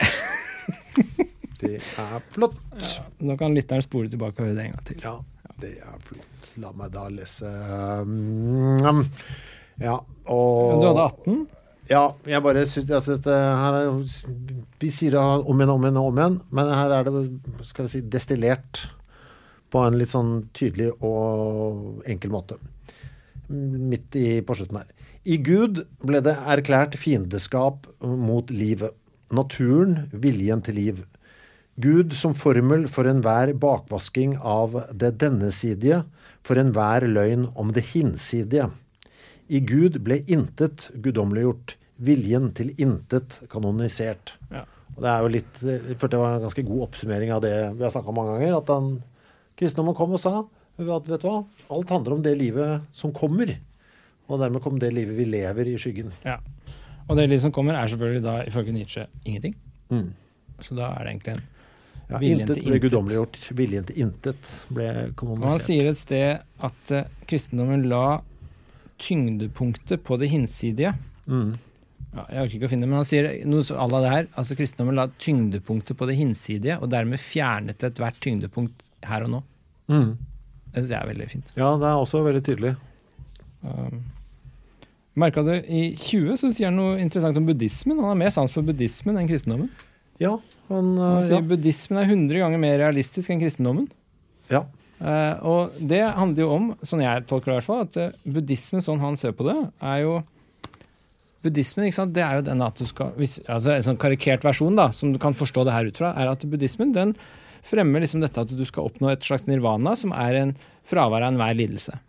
Du skal oppnå et slags intethet, være en del av alltet og ikke, være, ikke føle noen lidelse eller glede. Og det er jo på en måte en livsfornektelse for Nietzsche. Det å prøve å oppheve livet. Det er litt sånn som Schopenhauer mente musikken gjorde. Schopenhauer mente at når du hørte på musikk, så var det et øyeblikk du kunne oppheves utover og over livsviljen og ikke føle noe smerte. Det var et slags fri, friminutt fra livet. Eh, Og det er liksom nirvana i buddhismen, et slags friminutt for, eh, fra livet. Og Nietzsche mener at det er jo mer realistisk, fordi du lover ikke noe intet. Mm. Du lover ikke noe hinsides. Så han mener at det er mer realistisk enn kristendommen. Senere så sier han at buddhismen lover ingenting, men holder alt. Mens kristendommen lover alt og holder ingenting. Ja. ja. Og det er litt det samme, for det handler om det å love å forholde seg til det her og nå, da. Og det mener han buddhismen gjør bedre. Men han mener jo også at buddhismen er livsfornektende, da. Så han, har ikke- han syns ikke det er noe vi skal gå inn for. Nei, nei, nei. Nei.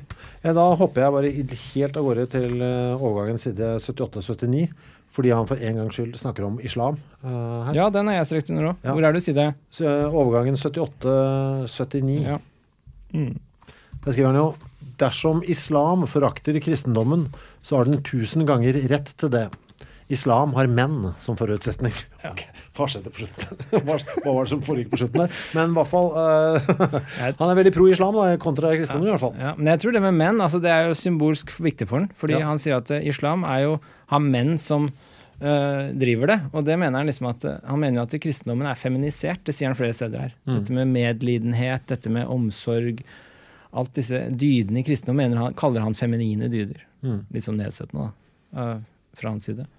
Men det finner han ikke igjen i islam, da, sier han. Så det er et av de få stedene han snakker varmt om islam. Mm. Eh, Jeg bare kaster ut det, hvis det er noen eh, Vi har noen litt sånn ræva høyreeksempler, lyttere som de vil høre på, som tenker at å da, Nietzsche er mannen for meg. Så ja, han er mer glad i islam, i hvert fall, enn uh, en kristendom. Både buddhisme og islam kommer bedre ut enn kristendom. Tenk litt på det, i hvert fall, Ja. før du gjør noe gærent.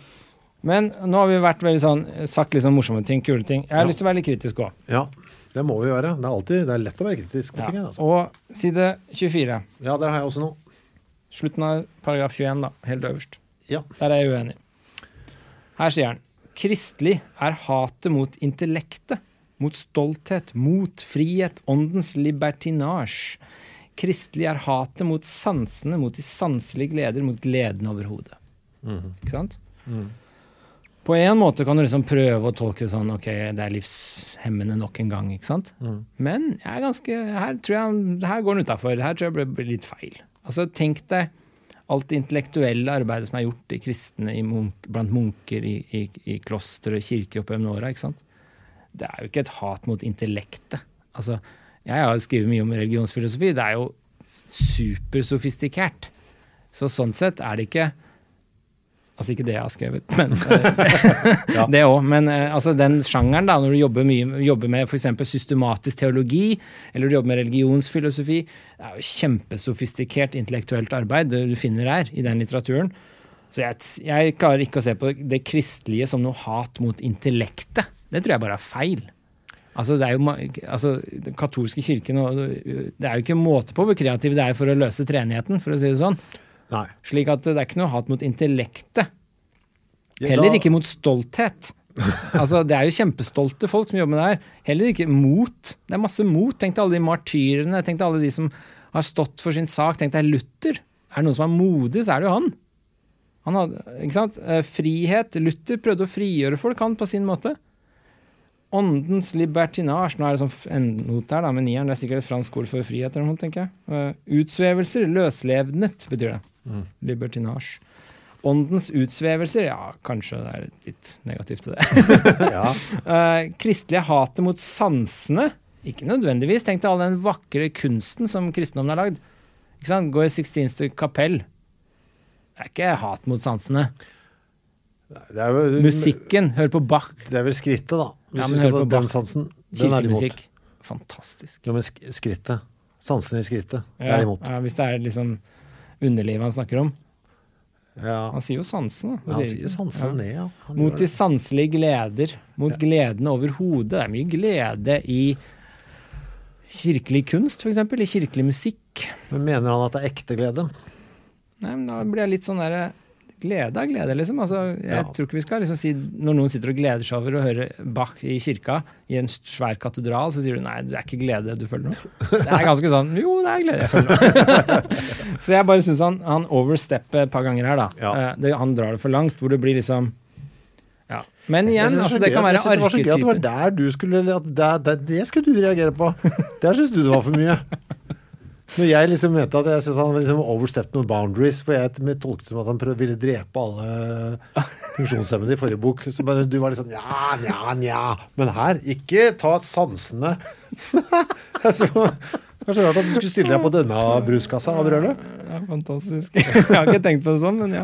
Ja. Nei, men altså, bare på, jeg bare tenker kanskje på all kunst, da. All kirkekunst. Mm. Altså all, all, alle de fantastiske maleriene, all den fantastiske musikken. Det er ikke noe Nei, er- hat mot intellekt eller sansene. Jeg tror det bare er feil. Det er jeg enig i. Det er enig. Altså, det er jo, det er jo Men selvfølgelig, de legger kanskje litt eh, tuktus på sexlysten din og, og faste rammer med ekteskap og sånn, men eh, ja. Og han har jo sagt tydelig her at han liker jo den katolske kirke bedre enn den eh, protestantiske. Og der er jo det er jo ja mye der er det mye shabang, ja. det Mm. er mye, mye rabalder i lufta der. ja. Eh, en ting til, Kan jeg være kritisk på en ting til? Hmm? Eh, en ting til er jeg kritisk på. Siden Ja. 25. Ja. Han snakker om håp. Ja. Håp er interessant. Veldig interessant. Så nedover på nederste delen av sida Har jeg det sterke det håp er en mye større stimulans i livet enn en eller annen virkelig inntruffet lykke. Man må holde det lidende oppe gjennom et håp som ikke kan bli motbevist gjennom noen virkelighet, og som ikke blir avskaffet gjennom en oppfyllelse. Et hinsides håp. Så her snakker han om hvordan kristendommen på en måte holder et urealistisk, ikke-falsifiserbart håp oppe for deg. Slik at de kan holde deg på det lidende nivået du er. For det første er det veldig paranoid tankegang. jeg tviler på det er det de sitter noen og tenker ut. Men for det andre så Håp er jo etter min mening superviktig. Det er ikke noe negativt. Det er ikke på en måte Jeg syns han disser håp litt for mye. da. Altså Håp er mye større stimulans i livet enn en eller annen virkelig inntruffet lykke. Jeg tror håp er nødvendig for en lykke. Og ikke minst for mening. Altså, men det bør ikke være et hinsides håp på en gud som ikke kan falsifiseres, liksom. Men det å ha et håp Hvis du tar fra håpet, da, da er det ikke mye igjen å Altså når jeg sitter og skriver en artikkel, jeg håper jo på å bli ferdig. Ja. Ikke sant? Tar du fra meg det håpet om at jeg ikke kan bli ferdig, så, Så jeg gjør jeg noe annet. Ja. Ikke sant? Altså, håpet trengs. Det er kjempeviktig. Og det som er interessant med håp, er at du kan håpe på ting du ikke tror på, f.eks. Og det er veldig livsgivende. Altså Sånn som jeg, da. Jeg tror egentlig ikke at det fins en gud. Nei. Så hvis du spør meg tror du på Gud, så sier jeg nei, jeg tror ikke på Gud. Men spør du håper du at det finnes en Gud, så er jeg sånn ja, det hadde vært skikkelig kult om det var en Gud. liksom. Så jeg tror kanskje jeg håper det finnes en Gud, men jeg tror ikke det gjør det. Ja. Og da åpner du opp et rom for litt sånn spirituelle, religiøse holdninger, faktisk, hvis du begynner å tenke på håp fremfor tro. Og du kan, så du kan si 'jeg tror at noe er tilfellet', men jeg, jeg tror at noe er tilfellet, men jeg håper det ikke er det. Det går an å si. Mm. Men du kan ikke eksempel si 'jeg vet at noe er tilfellet', men jeg håper det ikke er det. Det går ikke an å si. Det gir ikke noe mening. Nei, da må du si jeg skulle ønske det ikke var det. Ja. Mm. Så at du må tro det. Det må være et visst rom for tvil da, for at du skal kunne håpe. Ja. Så sånn, jeg tror håp er kjempeviktig. Eh, og jeg tror eksempel, husker du det rørende stykket vi leste fra Nietzsche, hvor han sa 'gi meg i hvert fall noe perfekt jeg kan håpe på'. ja. Husker du det? Mm. Det er jo håp han lever etter. det er er ikke det hans håp? Jo, det er, det er det. Det er jeg enig i. Ja, så jeg syns det er veldig rart at han disser håp, plutselig. Han disser liksom det kristne håpet, da. Kanskje mer enn holdningen håp. Et hinsides håp, det er kanskje det han disser, men overmennesket er er også hinsides foreløpig, da. Ja, første setning er altså at det sterke håp er en mye større stimulans i livet enn en, en eller annen virkelig inntruffet lykke. Så han innrømmer i hvert fall at det er en stor stimulans. Ja. At det er en Han erkjenner det. At det er en kraft i det. Det gjør han. Er du enig? Ja, jeg er enig. Eh, Men altså, når vi leser det nå, kanskje det er liksom den spesifikke kristne hinsideshåpet, dette håpet om en annen verden etter denne, at det er det han disser da, kanskje ikke håpet som sådan. Jeg tenkte på noe, for vi snakker hele tiden eh, her Vi bruker det uttrykket at han eh, ikke liker at kristendommen er livshemmende, ikke sant? Da sier han dette i, på slutten av 22, faktisk, på side 24. Eh, kristendommen ønsker å bli herre over rovdyr. Dens middel er å gjøre dem syke. Svekkelse er den kristelige oppskriften på temming, på sivilisasjon. Det jeg, kanskje nesten det er enda Jeg ble bare så glad i den formuleringen der. At, eh, at eh, kristendommen ikke er livshemmende, men livstemmende. Jeg likte den eh, å bytte ut en H-en med en T. ja, for jeg følte at det er det den gjør. Den prøver liksom Ja. For du skal, du skal fortsette og liksom, du skal ikke liksom slutte på alt livet. Du skal bare temme det litt. Roe det. Det er liksom det det er det den primært driver med. Det er sånn mellomholdning jeg kan Og det bør ikke være livshemmende, helt enig. Altså, livstemmende bør ikke være ta- For av og til er jo det å temme seg veldig bra for livet ditt. Ja. Hvis du bare drikker til du stuper, så er ikke det veldig sånn livsfremmende. Nei. Men hvis du temmer deg litt roer deg litt av og til, så kan det være livsfremmende på lengre sikt. Så temming kan være fremmende. Ja. Ikke sant? Så jeg også tenker at det, det er et veldig godt poeng. Um, Livstemmende. jeg litt fordi det stiller litt det spørsmålet vi har lurt på tidligere. Altså hvorfor mener Nietzsche Altså hva er begrunnelsen hans for at det livsfremmende er det gode, mens det livshemmende alltid er det dårlige? Hvorfor er det det? Hvorfor er det fremmende godt? Hvorfor er det ikke det å temme seg av og til godt? Ja. Og det, det svarer han aldri ordentlig på. Jeg syns det å temme seg av og til er en bra ting. ja, helt klart. Sånn som vi snakka om dødssyndene. Fråtsing. Ja. Ikke en synd jeg har veldig sansen for. Nei. Men fråtsing er på en måte bare å la instinktene løpe løpsk. 100%. Slik at eh, jeg skjønner ikke helt hvorfor det fremmede alltid skal være liksom uhemmet til gode. Altså, Og han har jo forandret mening. Vi skal huske, I aller første boka vi leste, altså 'Tragediens fødsel', så har han en liten sånn passasje som jeg tror jeg leste opp derfra, hvor han snakker liksom Vi må se så glade de er, de fulle folkene som ramler gatelangs og skriker og vræler. Ja. Aha, og den herlige Dionysos var oppi dette her og sånn. Mens nå er han bare mm, mm, Nå skal det ikke Alkohol er noe mot nå. ja, nå skal du bare liksom kjempe mot dette overmennesket. Nå skal festen og moroa er over. Ja, Nå skal det jobbes. ja og det er jo litt livshemmende eller temmende, det. Ja.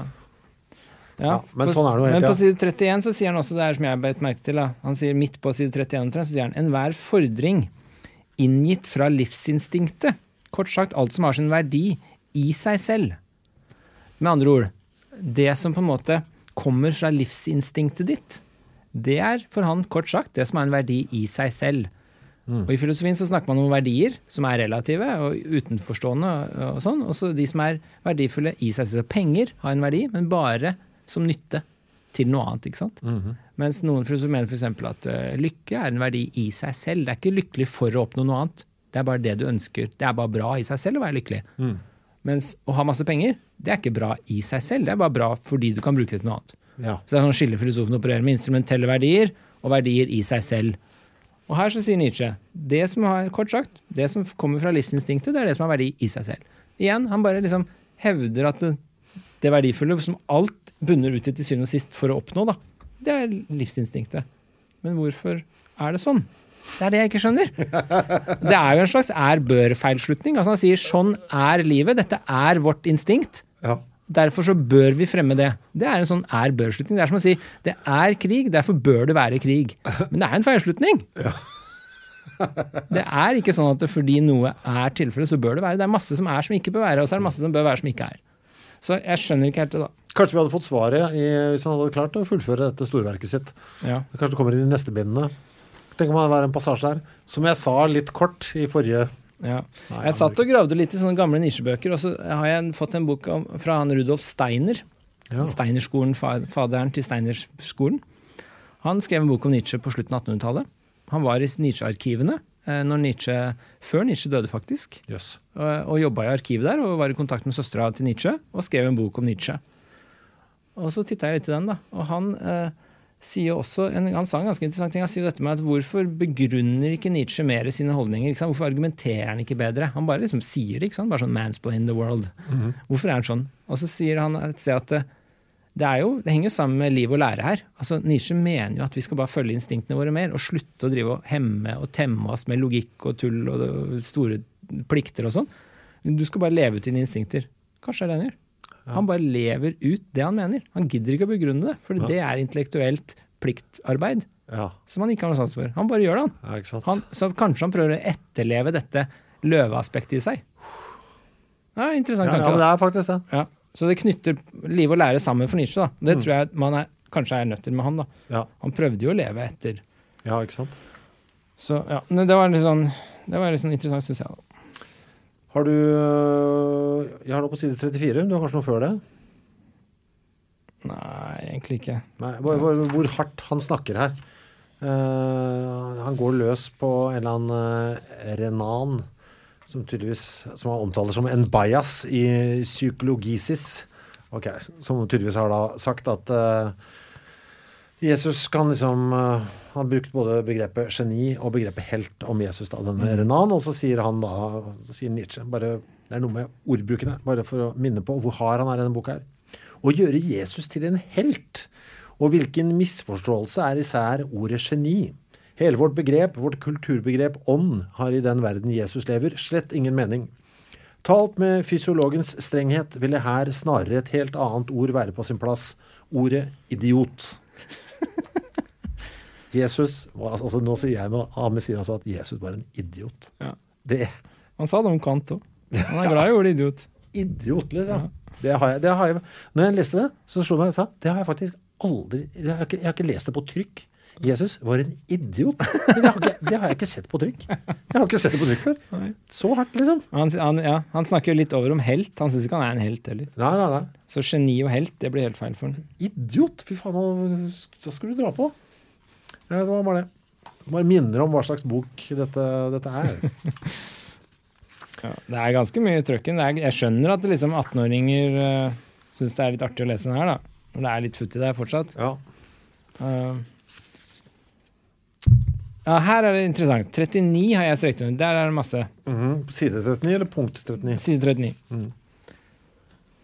Uh, følgende, altså øverst, Mm. følgende av en slik påstand uh, projiseres i en ny praksis. Ja. Så sier han det er ikke en tro som skiller den kristne ut. Ikke sant? Dette er ganske viktig, fordi igjen, som vi snakka om ikke sant? Det kan, han, Når han snakker om den kristne, det er arketyper. Det kan være kristne som ikke er kristne, og så kan det være ikke-kristne som er kristne. Skjønner du? Ja. Hvis du tenker på trosretning. Så han sier det er ikke en tro som skiller den kristne ut. Den kristne handler. Han skiller seg ut gjennom en annerledes handlemåte. At han verken i ord eller i hjerte yter motstand mot dem som gjør ondt mot ham. At han ikke gjør forskjell på fremmede og landsmenn. Ikke sant? Så her er poenget at det, det er handlemåten og væremåten som gjør deg til en kristen, ikke troen din. Det er det at du etterlever disse kristne dydene. At du ikke gjør motstand du snur det andre kinnet til. ikke sant? Det er det han hinter til her. Det er liksom den der, Når noen slår deg, snu det andre kinnet til. ikke sant? Hvem, den som, Kast den første steinen, den som ikke liksom Hva enn det var, jeg husker ikke. Men ikke Jo, sant? det var, det var den. Ja. den som ikke har syndet, kan kaste den første steinen. eller noe Ja. Ja. det er når hun eh, som har begått utroskap, blir båret fram for Jesus der. Ja. Så den som ikke har vært utro, kaster den første steinen. Ja, altså, eh, ja, som han jo da sier. Og så er er det ingen som vil kaste den første steinen. Det var noen som prøvde å sette Jesus i en litt sånn catch 22-situasjon. For øvrig, eh, en av de sist eh, tilkommende bitene i Bibelen, akkurat den sekvensen Er der, ja, den var der ikke i originalmanusene, så den er liksom lagt til. Og det er alle sånne bibelforskere enige om. Så på, ja, så slang på, på den for sikkerhets skyld. Ja. ja, men det passer jo litt sånn bra at den, du nevner den, da. For det viser jo bare at det er jo den hva kristendommen ble. Altså det der med medlidenhet, eller den, også den der tilgivelsestanken. At den skjønner at oi, den funker såpass bra, så vi døtter inn denne her et par hundre år etter at vi egentlig var ferdig med denne boka. Temmer ekstra bra. Ja, Den stemmer ekstra bra, ja. Mm. Ja, men tilbake her. Nei, altså, ja, altså, jeg tror det, altså Han sier at det er væremåten. da. Det er det at eh, medlidenhet, medmenneskelighet, disse dydene man finner i kristendommen, og det at du ikke skiller på fremmede og landsmenn. ikke sant? Du skal ha solidaritet med alle medmennesker, fordi alle er skapt av Gud, så alle er vi like under Gud. Mm. så han, Det å ikke skille fremmede og landsmenn, det å ikke gjøre ondt mot de som gjør ondt mot deg, og ikke ta hevn, men snu det andre kinnet til Når du etterlever det, da er du det Nietzsche kaller kristen. Ja. Og da kan du se for den som tror at det finnes en gud, tror på den kristne guden og etterlever det, han vil være kristen. En som tror på den kristne guden, men ikke etterlever det, han vil ikke være kristen for Nietzsche. Nei. Og en som da ikke tror, men etterlever det, han ville være kristen for Nietzsche. Hmm. Og bare for ordens skyld, ikke tror, ikke etterlever det. vil ikke være kristen. da har vi alle fire mulighetene. Slik at det, altså det, det, det støtter opp under det vi sa tidligere. At det, her er det snakk om arketyper, det er snakk om væremåter, praksiser. Det er ikke snakk om bestemte folk, bestemte folkegrupper eller enkeltpersoner, altså. altså det, er snakk om, det er derfor han, det han sa om Raffaello, husker du? Han var ingen kristen, han var en kunstner ikke sant? som ikke var en kristen, selv om han malte liksom for kirka og kristne motiver og trodde sikkert. Og det er jo dette han kommer tilbake til, er det ikke det? At vi, siden vi er, som vi skal snakke om senere, at vi er i ferd med å gå entre nihilisme. Fordi vi nå Og vi sitter igjen med resten av kristendommen, men vi oppfører oss ikke som kristne. Mindre og mindre. Eller vi Altså, det, nihilisme blir sluttmålet. Litt sånn på grunn av dette. Han sier jo også da at den kristne her handler slik at han ikke gjør forskjell på fremmede og landsmenn. Mm. Det er egentlig da, Hvis du tolker det litt sånn i tiden og politisk, så er jo det et stikk mot en sånn global solidaritetstanke du finner i kristne bevegelser. Ja. Bare sånn, Jeg bare sier det. Ja, ja, ja, ja, ja. Så, ja. Og så side 40 så kommer han til dette vi begynte med. Hele begrepet om den naturlige død mangler i evangeliet. Han syns kristendommen er for, eh, har gjort døden vår veldig unaturlig, da. Men det har vi snakka om. Uh, ja, så sier han litt i 35 her, side 41. Det er praksisen han har etterlatt til menneskeheten, altså Jesus og Gud. Forkynneren av det glade budskap. Han døde som han levde, som han lærte. Ikke for å frelse menneskene, men for å vise hvordan man skal leve. Det er praksisen han har etterlatt til menneskeheten. Så Jesus har etterlatt en levepraksis. Og det er den levepraksisen, den måten å leve på med medlidenhet, om, solidaritet, medmenneskelighet, det, den levemåten som er det Nietzsche mener er svakt. ikke sant? Og det er det han mener er den kristne. Så den som lever det. Det spiller ikke noe rolle hva du tror og sier. Så det kan være hyklere på begge sider av leiren her, så å si. Uh, hans opptreden på korset. Han kjemper ikke imot, han forsvarer ikke sin rett. Han tar ingen skritt for å avverge det verste. Tvert imot. Ja. Ja. Ikke å forsvare seg, ikke bli vred, ikke gjøre noen ansvarlig, men ikke heller kjempe mot den onde. Elske ham. Dette er for- Nietzsches svak kristendom. Ja. Du skal faktisk kjempe mot den onde. Du skal stå for noe. Du skal liksom gjøre noe. Du skal ikke snu det andre kinnet til. Hvis noen slår deg, så klapp tilbake, liksom. ja, for det blir ikke noe framskritt av det. Så ja. Eh, Nå jeg føler jeg prata mye. Nå kan, Nei, du, er- finne, nå kan du viktig. finne noe. Nei, men det er viktig. Uh, du nevnte det, jeg fant noe akkurat Jeg hadde jo streket over Uh, Helt nederst på 44 sier han det du akkurat sa. Kun den kristelige praksis, et liv slik som han døde på korset, levde, er kristelig. Hmm. Slik han som døde på korset, levde, er kristelig. Så det er levemåten. Ok, hva er det du skulle si? Nei, jeg, nå fant jeg den du sa i stad. Jeg kan lese den sitat uh, rett. hvor er du? På side 49, altså punkt 43.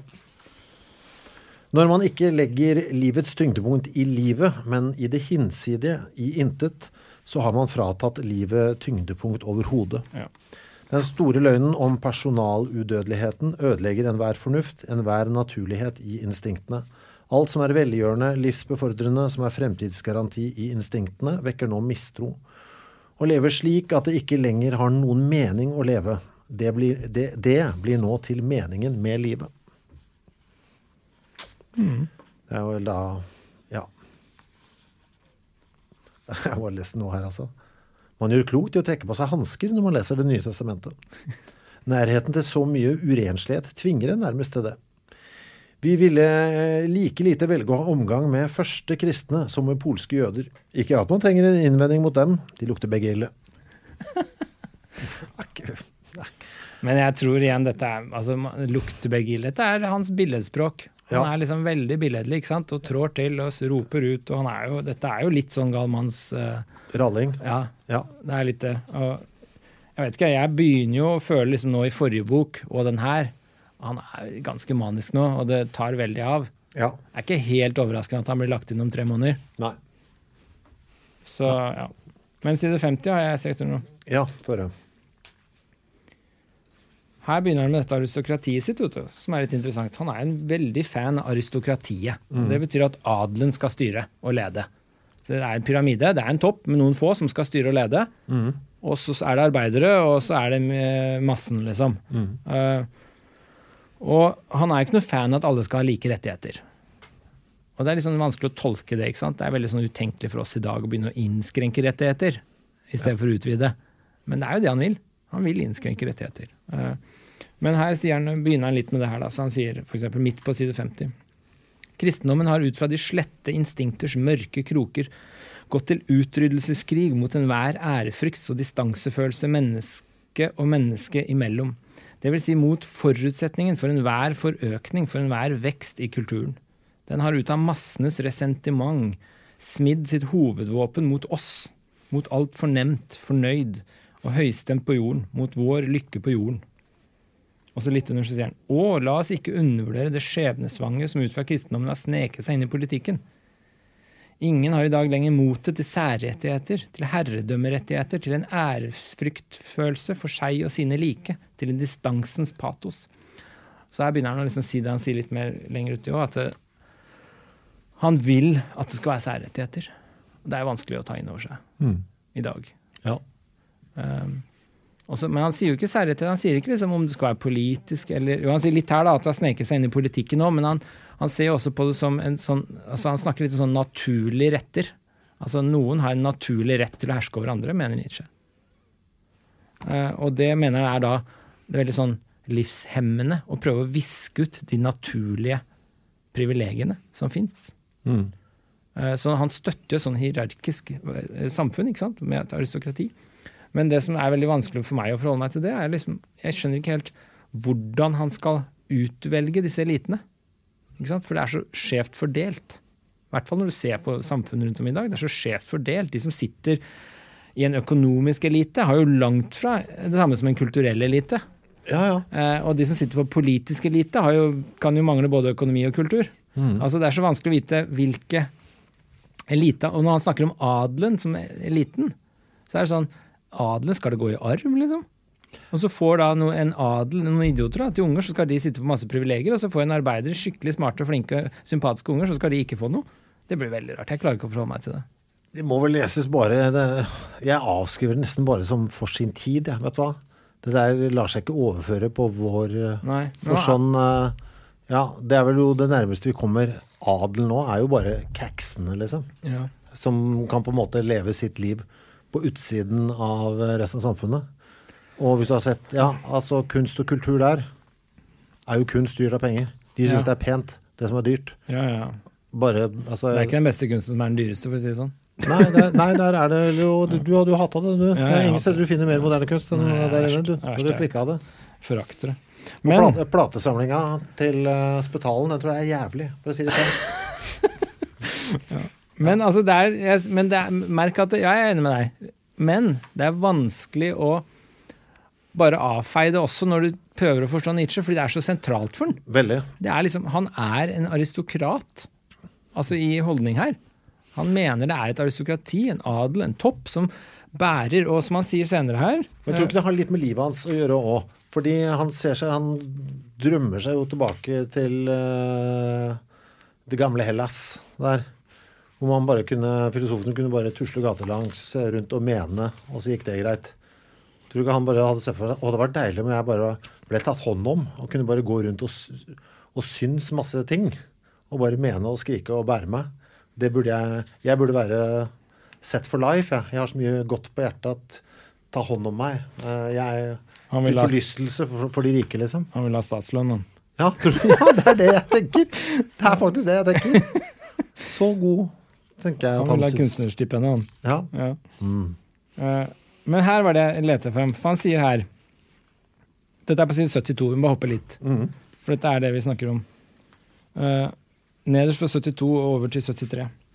Så sier han Her fremmer han virkelig liksom, den aristokratiske tanken, da, som jeg syns blir mer og mer sentralt i nisje. som er, da blir vanskelig for oss å bare kaste den og så ta med alt det andre. ikke sant? Ja. Eller det, må blir en jobb å gjøre, i hvert fall. da. Ja.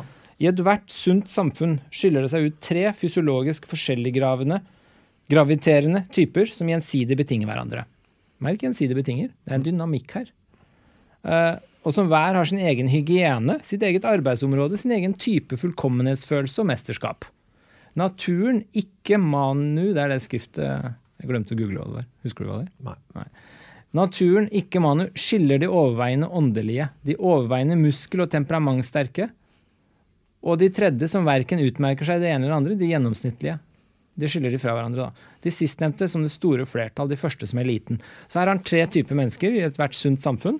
Det er de åndelige overlegne, overveiende åndelige, de overveiende muskel- og temperamentsterke, og den tredje som verken utmerker seg i det ene eller andre, er gjennomsnittet. Mm.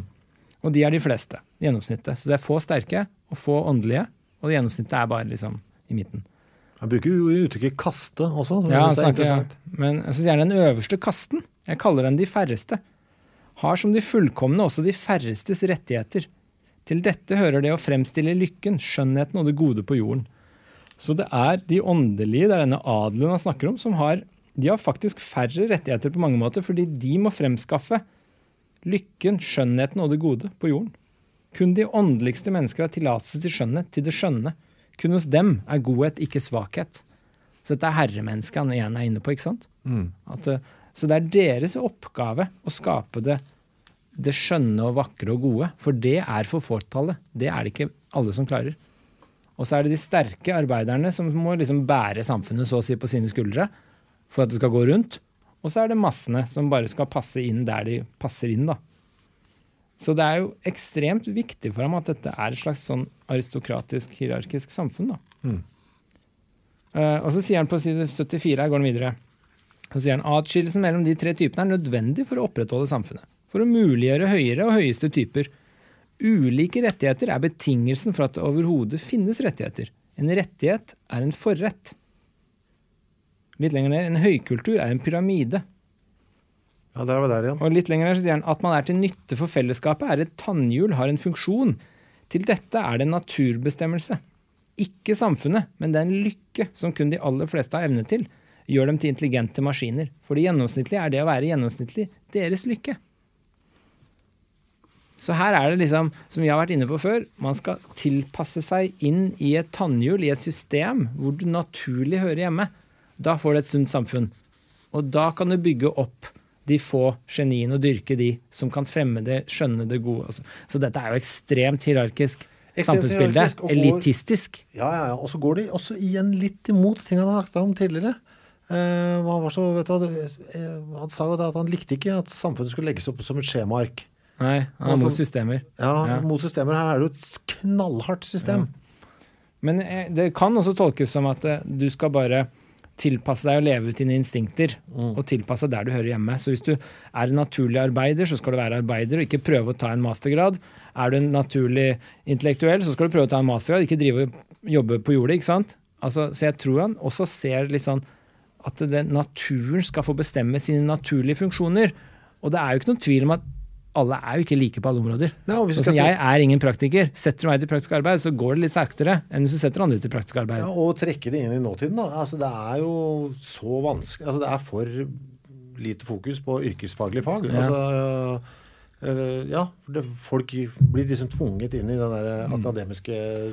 Kjøret. Også, og folk er ikke interessert i det heller.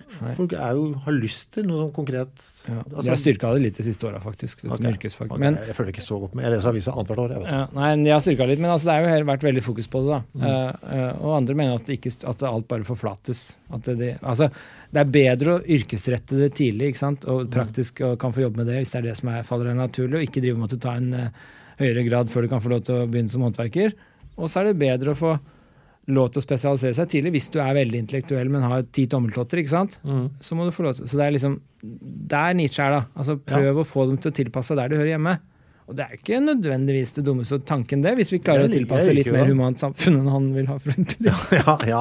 Altså med Ja, jeg har sagt tidligere at bør, hvorfor, hva skjedde med liksom, eh, sløyden? Liksom? Altså, hvorfor er det ikke mer sløyd på skolen? Hvorfor er det ikke mer tegning på skolen? Altså, jeg er jo fan av det. Jeg syns det absolutt bør være mer håndverk. Hata sløyd, jeg, vet du. Det eneste jeg fikk G i, Hva da? sløyd. Er det sant? Ja, ja, på ungdomsskolen. Elsker sløyd. Jeg fikk beste karakteren, jeg tror. Ja, da var jeg dårlig. Jeg fikk, jeg fikk eh, meget i forming, da. Jeg var god til å brodere. Ja. Du strikka fremfor å spikke? Ja. Ja. Jeg vet ikke hva Nietzsche ville sagt om det. men- Nei, det vet ikke jeg heller, men eh, det får Bård tåle. Nå er det jeg som leser om han, i hvert fall. Og det er jeg som lever, han som er dau. Og det er ikke noe etterliv ifølge ham, så han er ingensteds. Men jeg er her. Her og nå, i nuet. Jeg syns han har Kan jeg lese en lang bit? Ja. Hvor er du?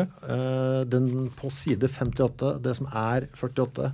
Jeg syns han er flink her, altså. Han binder det så pent sammen og ja, jeg, bare synes, jeg skal ikke lese hele smæla, selvfølgelig, men jeg skal lese mye. jeg syns det er pent, jeg har også strekt under her. ja, det er pent, det er pent fortalt. Mm. Jeg syns han viser talent her. Eh, Har man egentlig forstått den berømte historien som står i begynnelsen av Bibelen, om Guds helvetesangst overfor vitenskapen? Ok, det har jeg tenkte først, Nei, den har ikke jeg fått med. Jeg ikke, jeg har ikke fått med at det var noe om det engang. I snart av Bibelen. Og så er den bra, da. Man har ikke forstått den. Denne presteboken par excellence begynner som rimelig er med prestens store indre besværlighet. For ham finnes det kun én stor fare. Følgelig finnes det for Gud kun én stor fare. Så begynner det. Den gamle Gud, helt ånd, helt ypperste prest, helt fullkommenhet, spaserer i hagen sin. Men han kjeder seg. Mot kjedsomheten kjemper selv guder forgjeves. Hva gjør han? Han finner opp mennesket. Mennesket er underholdende. Men se, også mennesket kjeder seg. Guds barmhjertighet med den eneste nød som finnes i alle paradiser, kjenner ingen grenser. Han forter seg å skape andre dyr. Guds første feilgrep. Mennesket fant ikke dyrene underholdende. Det hersket over dem, de ville ikke engang selv være dyr. Følgelig skapte Gud kvinnen. Og virkelig, nå var det slutt på kjedsomheten. Men også på mye annet. Kvinnen var Guds andre feilgrep. Kvinnen er ifølge sitt vesen slange, heva. Det vet enhver prest. Fra kvinnen kommer enhver ulykke til verden. Det vet også enhver prest. Følgelig kommer også vitenskapen fra henne. Først gjennom kvinnen lærte mennesket å spise av kunnskapens tre. Hva var det som hadde skjedd? Den gamle Gud ble grepet av helvetesangst. Mennesket selv var blitt hans største feilgrep. Han hadde skapt seg en rival. Vitenskapen gjør mennesket gudelikt. Det er forbi med prester og guder når mennesket blir vitenskapelig. Moral. Vitenskapen er det forbudte an sich.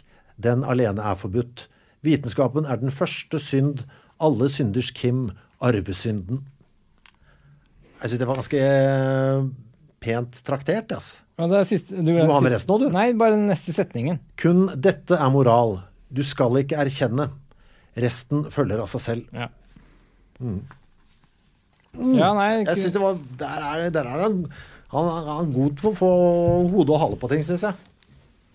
Altså, ja, han eh, det er det nærmeste jeg kommer en sånn eh, filosofisk tankerekke også, han, på lenge også. Ja. Her setter han opp en sånn story og drar oss gjennom pratet òg.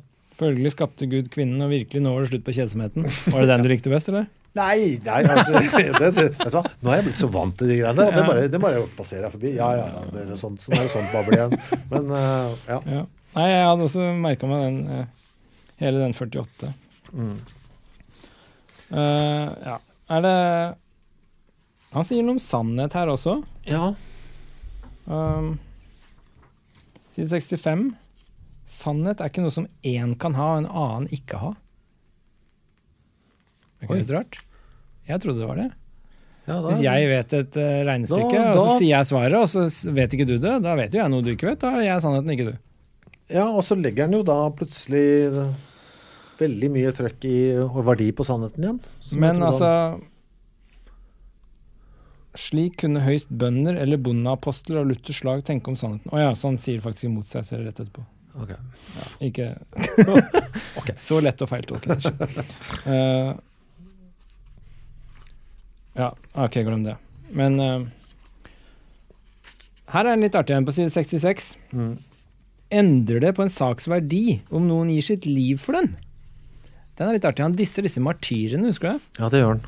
Han har ikke noe sans for det. Han, hvis du liksom kaster deg på bålet for en sak, Det, vi begynte, det var det vi begynte å snakke om. så er det bare sånn Hvorfor gjorde du det, liksom? Er ikke det ganske meningsløst å kaste deg på bålet for en sak? Ja, det er ikke noe sans for. Endrer det på er det, Skal vi da tro at den saken er viktigere fordi du ofra deg? Ja. For dette er en annen type ofring enn å kaste seg over håndgranaten. Ja, ja. Ja. Men altså, bare det at du gir et liv for noe, betyr ikke at det er en bra sak. Ikke sant? Så det Nei. at det, Jesus hang seg på korset, lot seg henge på korset, Ja. det gjør ikke saken noe bedre. Nei. Det gjør det bare sånn Hvorfor gjør han det, liksom? Ja, hvorfor gjorde du ikke Det klagde også over her i stad. Hvorfor gjorde du ikke noe motstand med det? Var det Ja. Hallo? Så det er litt sånn Det er, litt sånn, Det det er er, ikke et alltid litt sånn frist med nisje. Han sier imot det. Alle tenker 'å, han ofra seg for saken'. Så Bare, ja, men Hva Ja. Så? vi må jo se på saken først. Ja, ja dette gir Ja, jeg er Så det gir ikke noe, øker ikke noe verdi i seg selv, da. Altså Hvis noen sier 'å, jeg jobba hele livet for det her', så er det sånn Ja, men det har ikke noe med saken å gjøre. Det kan hende du har jobba hele livet feil. Så det er jo Eh, Side 67, altså, jeg vet ikke, har du strekt under deg. Jeg har strekt under litt der. Nei. Troens menneske. Midt på. Den troende av enhver art er nødvendigvis et avhengig menneske. En slik som ikke kan sette seg som mål. Som overhodet ikke kan utlede mål ut fra seg selv. Den troende tilhører ikke seg selv, han kan bare være middel, han må bli forbrukt. Han trenger noen som forbruker ham. Så den troende, når du tror på en gud, f.eks., så mener han da at du ikke har satt deg selv som mål. Du er avhengig av noe annet utenfor deg selv. Og det ser han på som et svakhetstrekk. Og du blir forbrukt. Du blir forbrukt av religionen, av den troen, det du tror på, av andre. Han sammenligner med å være eh, rusavhengig. basically. Du er et avhengig av menneske. Du er et avhengig menneske. Det er noe annet som bare brenner deg ut. Rett nedenfor sier han dersom man tenker over hvor nødvendig det er for de aller fleste med et regulativ som fra utsiden binder og fortøyer dem, hvordan tvangen, i en høyere betydning slaveriet, er den eneste og ytterste betingelse for at det villesvake mennesket, fremfor alt kvinnen, kan trives, så forstår man også overbevisningen, troen. Overbevisningens menneske har i den sin ryggrad. Ikke se mange ting. Altså, det Her handler det om liksom at det å Slaveri, det å være avhengig av et annet ideal eller noe annet utenfor deg. Det er liksom det han, han, ser, han ser på den troende som det, da. Og det henger litt sammen med det vi var inne på tidligere, med han skiller ikke mellom vitenskap, religion eller akademisk filosofi, f.eks. For eksempel. Fordi alle bare har sine idealer som de tror på, som kommer utenfra dem selv. Så den ekte herremennesket, liksom, den er jo motsatt. Den bare finner ut sine regler ut fra seg selv. Ikke bare tar over fra andre. Ja, Så vi har jo vært inne på det. Uh, har du noe før 62? Jeg har på side 68 en setning bare, mm. som jeg tenkte jeg kunne spørre deg om. Ja. Fins det Det er et spørsmål Som Nietzsche stiller, og du? ja, okay. til deg. Mhm. Fins det egentlig en motsetning mellom løgn og overbevisning? Nei, jeg må ikke nødvendigvis tro på en løgn. Nei, men hvis du er overbevist om noe, er det en løgn? uh, Hvis du er skikkelig overbevist om noe, du er bare helt overbevist, så, så tror jeg Nisje vil si at det er det samme som å ljuge. det er samme som å ljuge. Ja. Det er ikke ekte. vet du. Ingen som kan være hvis du er sann mot deg selv. Hvis du er tro mot deg selv, så er du ikke ekte 100 overbevist om noe som helst. Jeg skal, skal gå ut i sånn to, to, konstant tilstand av tvil, liksom. Nei, jeg vet ikke. Nei, det er det som ligger litt i det, tror jeg. Eh, han sier denne gang ønsker jeg å stille det avgjørende spørsmålet til og med. Det er ikke hvilket som helst spørsmål. Ok, det er selve spørsmålet.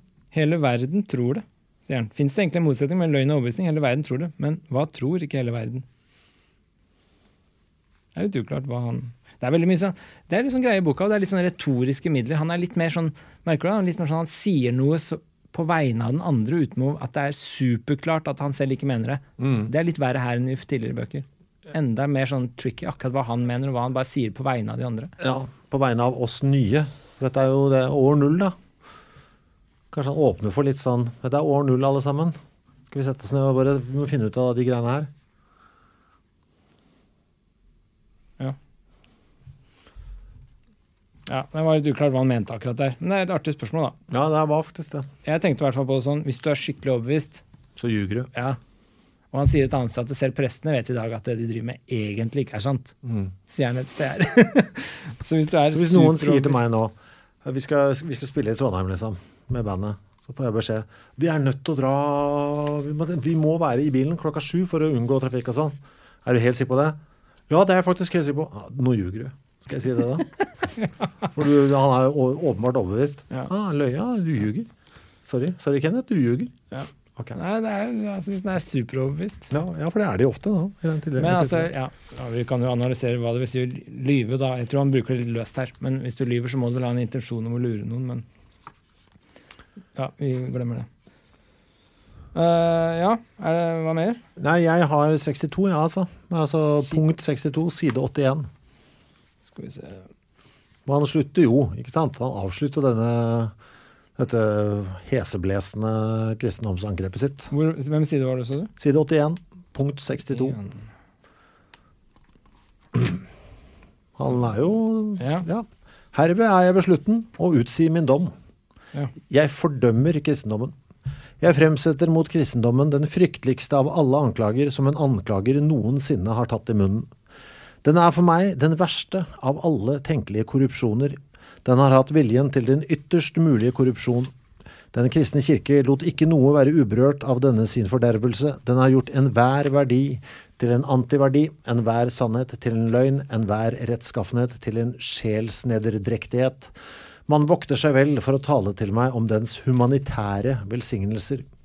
Å avskaffe nødstilstander gikk imot dens eh, egen dypeste nytte. Den levde av nødstilstander. Den skapte nødstilstander for å forevige seg selv. ja. Og så videre, og så videre, og så videre. Uh, ja. Så starter med sleng litt dritt, og så bare for å være helt sikker, folkens, før vi slutter av denne boken, hør nå. Og så slutter jeg å komme enda til slutt av denne loven mot kristendommen, hvor vi skal begynne å bruke ord som Gud og sånn, som uh, forbryter kjent. Og så helt på slutten sier han også dette med tiden. Man regner tiden etter denne dies nefastus, som denne ulykken begynte med, altså kristendommen. Etter kristendommens første dag regner man tiden, ikke sant? Etter mm. Jesus' fødsel. er regner, da. Mm. Det er jo ikke helt sant. Kristendommen begynte vel sånn ca. 300-400 år etter Kristus og begynte å samle ja. Men uansett, det er symbolsk sikkert, da. Og så sier han, hvorfor ikke heller etter den siste? Etter i dag. Han vil nå at vi skal begynne etter han. Han er den Jesus, tenker han. Mm. Og så kommer det da. Omvertung aller verte. Omvelting av alle verdier. Ja. ja. Det er sånn boka slutter. Ja. Med, og den slutter faktisk med tre prikker. Prikk, prikk, prikk. Ja. Jeg elsker tre prikker. Ja, det er noen som misbruker det Noen misbruker det ved form av at du trykker fire prikker. Det er jo helt dumt. Du kan ikke ha et punktum etter tre prikker. Nei. Tre prikker er som tankestreken. Det er tankeprikken, ikke sant? Ja, for han har øh, omvertung aller verte, altså omver, ja, med utropstegn.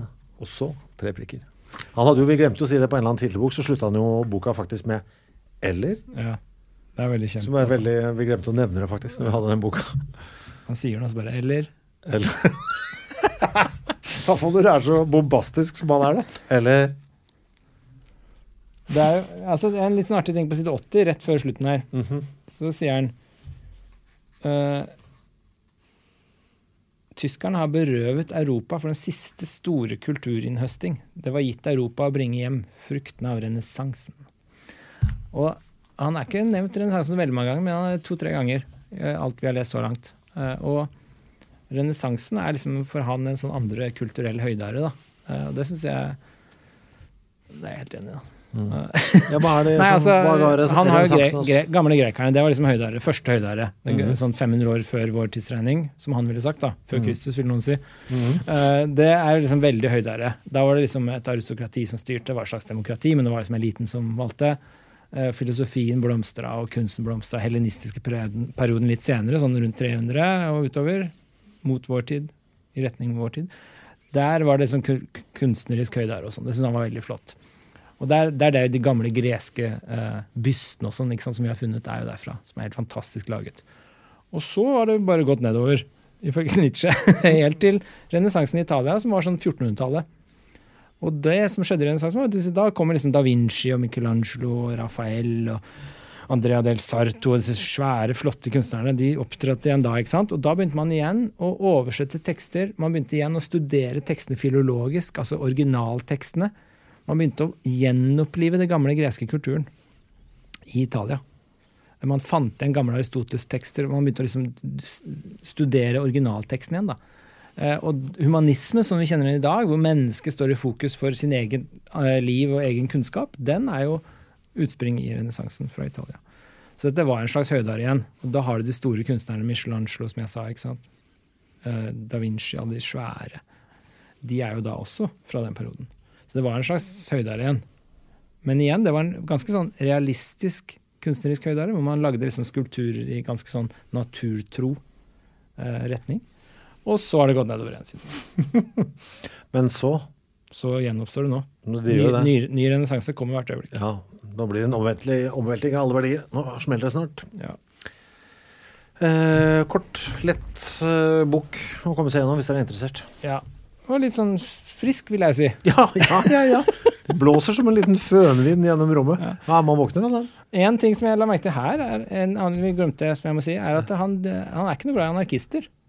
Merka du det? Ja. Tidligere så sa jeg en gang at uh, han er nærmest en anarkist. Tror jeg jeg sa på en eller annen Men det har han merka sjøl. Ja, det han godt. Men det har han er merka sjøl, tror jeg. Det Og med en gang han merker Og nå snakker jeg litt som en sånn en, så er han kjapt på Ja. og slenger dritt om det vi tror han er. Det syns jeg har gått som en sånn rød tråd nesten gjennom hele forfatterskapet. Ja. Og nei, nå skal ingen tro at ingen må tro at jeg er det, for det skal jeg også hate. Ja. Det gjør han hele tiden. Men altså, tenk på sånn overmenneske. Mm. Det må jo leve anarkistisk overmenneske. Altså Med anarki så mener jeg liksom sånn altså fravær av autoritet. Mm. Anarki er en slags idé om at det skal ikke være noe Det er ingen autoritet som har rett til å herske over deg. Mm. Det kan tenkes politisk, men det kan også tenkes moralsk. Du kan være moralsk anarkist i form av at jeg har rett til å gjøre hva jeg vil, moralsk sett. Mm. Jeg, må selv finne ut av det. Og så kan du være politisk anarkist, hvor du bare er fravær av en statsmakt. Mm. Men jeg tror ikke Nietzsche er helt på den politiske. Han er mer på i den grad du tenker på overmennesket, så tenker jeg på overmennesket som Det må leve ganske sånn moralsk anarkistisk. Altså Det skal ikke bli fortalt av noen andre hva det skal gjøre. Nei. Men Bermen, som Nietzsche ville sagt, alle under overmennesket, de må bli fortalt hva de skal gjøre. Så der vil han ikke være anarkist. Og når det kommer til kultur og politikk, så er han ikke anarkist. Han er ganske autoritær. Så han er ikke noe glad i anarkisme. Så jeg må ta tilbake det jeg sa, jeg sa en gang for mange uker siden. Det er så lenge siden, jeg husker ikke. Ja. At han kanskje var en anarkist, det tror jeg ikke. Neste uke er det, er det Ekko Homo, da, eller? Da er det ekko homo, ja. Mm. Du har lenge drømt om å få si det på totning. Nei, det, jeg bare hadde det jeg, Nei, jeg vil egentlig ikke det. Jeg bare ligger der. Jeg er ikke homo. Det, altså, det var for tynt. Det er for tynt, så jeg orker ikke. det høres ikke helt totning ut. det det er, for, det er, for, det er for dårlig en vits. Men det er jo da en slags selvbiografi, da. Mm. Så da får, den er ganske grandios. Han ser stort på seg selv. Jeg uh, Altså, det som er veldig ja, Vi kan ta det neste uke, men det var veldig forfriskende etter alt det man har vært igjennom. Sånn der, at den kommer der. Sånn, åh, nå er det liksom noe helt annet. Du får liksom renset munnen litt uh, før neste måltid. Skal Sånn vi, ja, men skal vi eh, Altså, i, ånd, i Ekko Homos ånd, da, som er veldig sånn grandios selvdyrking Har du en plan nå? Jeg har en liten plan. Jeg har lyst til å spørre deg om Jeg tror jeg ga deg det hjemmeleksen en gang, så glemte jeg å følge opp. Mhm. Hva er ditt herremennesketrekk? Skal jeg ha med, Er det leksen neste uke? Nei, du skal si det nå. Altså som oppvarming. Altså, jeg, fordi det som er litt nisje, ikke sant? Det som vi, vi har jo snakka litt om slavemoral, og at okay. vi har slavetrekk og sånn, og så har vi påpekt noen slavetrekk vi har og sånn, men det hadde vært interessant å Og nå, han sier jo på et tidspunkt Hill meg, sier han i Saratustra. Ja, Altså, man skal dyrke frem sine styrker. Ja. Så la oss nå avslutte med en styrke hver. Yep. Du sier hva er ditt herremennesketrekk? Mitt herremennesketrekk er at jeg har Jeg føler nesten utelukkende glede uh, ved å brenne broer. Altså, det gir meg uh, Jeg har ingen problemer med det. Og, og sånn etter at det har skjedd, hvis broen er brent, så gjør det meg Så er- ser ikke jeg tilbake Jeg kikker ikke og jeg skal, Nå skal jeg bare snakke bilder, jeg òg. Så ser jeg ikke over til den andre bredden og Nei. tenker på hva jeg mistet. Jeg vender ryggen mot den brennende broen og vandrer inn i landskapet. Ja, men det er jo meg. Altså, så du ser framover? ja, men da snur jeg bare ryggen til flammene, og så, og så går jeg der. Ja, brente, lyset i ryggen. Men brente broer er ofte da det som gir deg negativ energi, eller? Eh, ja, altså, Eller kan du riske å brenne ja, broer ja, du ikke ja, burde visst. brenne? Ja, ja, men det er jo det. Ting som gir meg som, Ja. Om det er personer eller øh, jobber eller øh, bare slutte med noe. Altså, Mm. det gjør meg Det er ingenting som jeg er mer tilfreds med enn å gi meg med noe. Og det, jeg får ingen sånn taps... Jeg får en sånn seiersfølelse Ja, av det. Og det gir meg en sånn gir meg masse sånn fart framover. Og det tror jeg Det ser jeg på Ja, det er nok det her mennesketrekk. Det er jo veldig sånn antikristrekk, da. Altså, du bare begynner på en ny tidsregning. Ja, det syns jeg er veldig, det er veldig forfriskende og veldig deilig. Det er, det er nok mitt øh, jeg, for jeg, Grunnen til at jeg nevner det, for jeg har skjønt at det kanskje ikke jeg, alle har det sånn. Ja. Hva med deg? Nei, altså, jeg, jeg tenkte på dette vi snakka om nå. Jeg tror kanskje mitt herremennesketrekk er at jeg bærer ingen nag. Altså, hvis folk gjør noe dumt mot meg og er slemme mot meg, så er det sånn Nei, det var slemt. Og så neste gang jeg møter dem, hvis de er hyggelige, sånn «Det er Hyggelig fyr, han der. Jeg har ikke noe sånn nag, jeg bærer ikke noe, jeg har ikke det som Nisha kaller resentiment, da, som er liksom det derre naget, det derre misunnelsen og hatet mot andre som har noe du ikke har. Eier det ikke. Jeg unner deg alt godt. Selv hvis noen har gjort det urett. Ja, jeg unner deg alt godt. Og hvis du veldig, hvis du brenner broa mot meg nå, da, så er det sånn Ja, det unner jeg Kristoffer. Altså, da må du få Altså, gå dette er jo en drømmesituasjon. Altså, vi begge vil få så masse ut av det. Så jeg bærer ikke noe nag, men altså, altså, så, så jeg skylder jeg heller på meg selv. da. Sånn at Det er derfor jeg kanskje var inne på det med slavetrekket og dårlig samvittighet. Altså, jeg tar, hvis det går dårlig, så er det sånn Det var min skyld. Og hvis det går bra, så er det sånn Det var min skyld, det òg. Altså, jeg beskylder ingen andre for noen som helst. Jeg tar fullt og helt ansvar for mitt liv. Men det er jo, dette var han jo innpå, tror jeg, i Menneskelig altfor menneskelig. Hvordan hvis liksom en fiende gjør noe mot deg, så er det verste du kan gjøre, er å gi vedkommende et kompliment. altså det er liksom Det blir jo ikke verre enn det. Ja, ja. er jo Nei, men veldig altså, Det har faktisk skjedd. Altså, av og til når jeg, har, jeg er veldig sjelden i konflikt, for jeg er veldig konfliktsky, men av og til når jeg har endt opp i noen sånn tilnærmet en konflikt, så er jeg liksom ikke smiska, men jeg har liksom sagt sånn Ja, det kan godt hende du har rett i, det var godt tenkt, og sånn. Og så da blir den andre så glad, ja, og da er konflikten løst. Det Folk er veldig lett å Å manipulere. manipulere. Men du derimot bærer nag. jeg bærer nag, ja. Ja. Ja, ja, ja. Nei, jeg jeg. har til og med måttet eh, Men der må jeg gjøre noe antinitsjansk eh, for å få bukt med det, og jeg satte en sånn tidsfrist ti år. Ja. Det er maks. Jeg er langsint. Jeg er ekstremt langsint, langsint. Kjenner ingen som er mer langsint enn meg, så jeg prøvde nå Etter ti år så må jeg skjerpe meg, liksom. Men, men det har jeg satt også som en eh, helt konkret Ja, er det hvis noen gjør noe dumt mot deg? Ja. Da, Og da det- bærer du nag i ti år? Ja. Men spises du ikke opp innvendig? Jo, jo, klart jeg gjør. Men jeg glemmer det jo sakte, men sikkert. Men hver gang jeg ser vedkommende, eller hører om vedkommende, så er det jo oppe med nøyaktig like sterk eh, lyst. Og det har til og med skjedd at det har gått så lang tid, altså siden det har gått en sju-åtte år, at jeg har måttet spørre noen. Hvorfor, hva, hvorfor er jeg så sur på han igjen? Hva er det han har gjort mot meg? Og så må jeg få, så fortelle det til meg, og så blir jeg sånn Ja, fytti faen, ja! Sånn var det, ja. For svingende. Ja, fy faen, for et rasshøl. Og så er det i gang. Men det er en interessant det- Og da skjønner jeg jo, men det har jeg nå, nå har jeg da skjønt Hvis jeg har gått så langt at jeg må spørre noen om hvorfor jeg misliker Ja, ja, ja. noen, da er det på tide å gi seg. Ja. Og så, det, så jeg har blitt mye bedre på nå. Men det er en veldig interessant kombinasjon du har. Du brenner gladelig broer, men du glemmer aldri det den på andre sida av den brente nei, nei, nei for jeg vet ikke om de gikk opp i flammene eller ikke. Det er faktisk veldig, det er stikk motsatt. Altså, jeg ville aldri turt å brenne en eneste bro. Ja, jeg drar jo alt etter meg, men jeg har ingen nag. Mens du er full av nag og brenner broer gladelig. Men dette viser jo bare hvor rart dette systemet er, da. Det er ikke noe godt og vondt og opp og ned og hit og dit, hva, hva, og impl Vi får prøve å omvurdere alt. Neste uke er det Ikke homo. Ha det godt. Produsert av Klinge.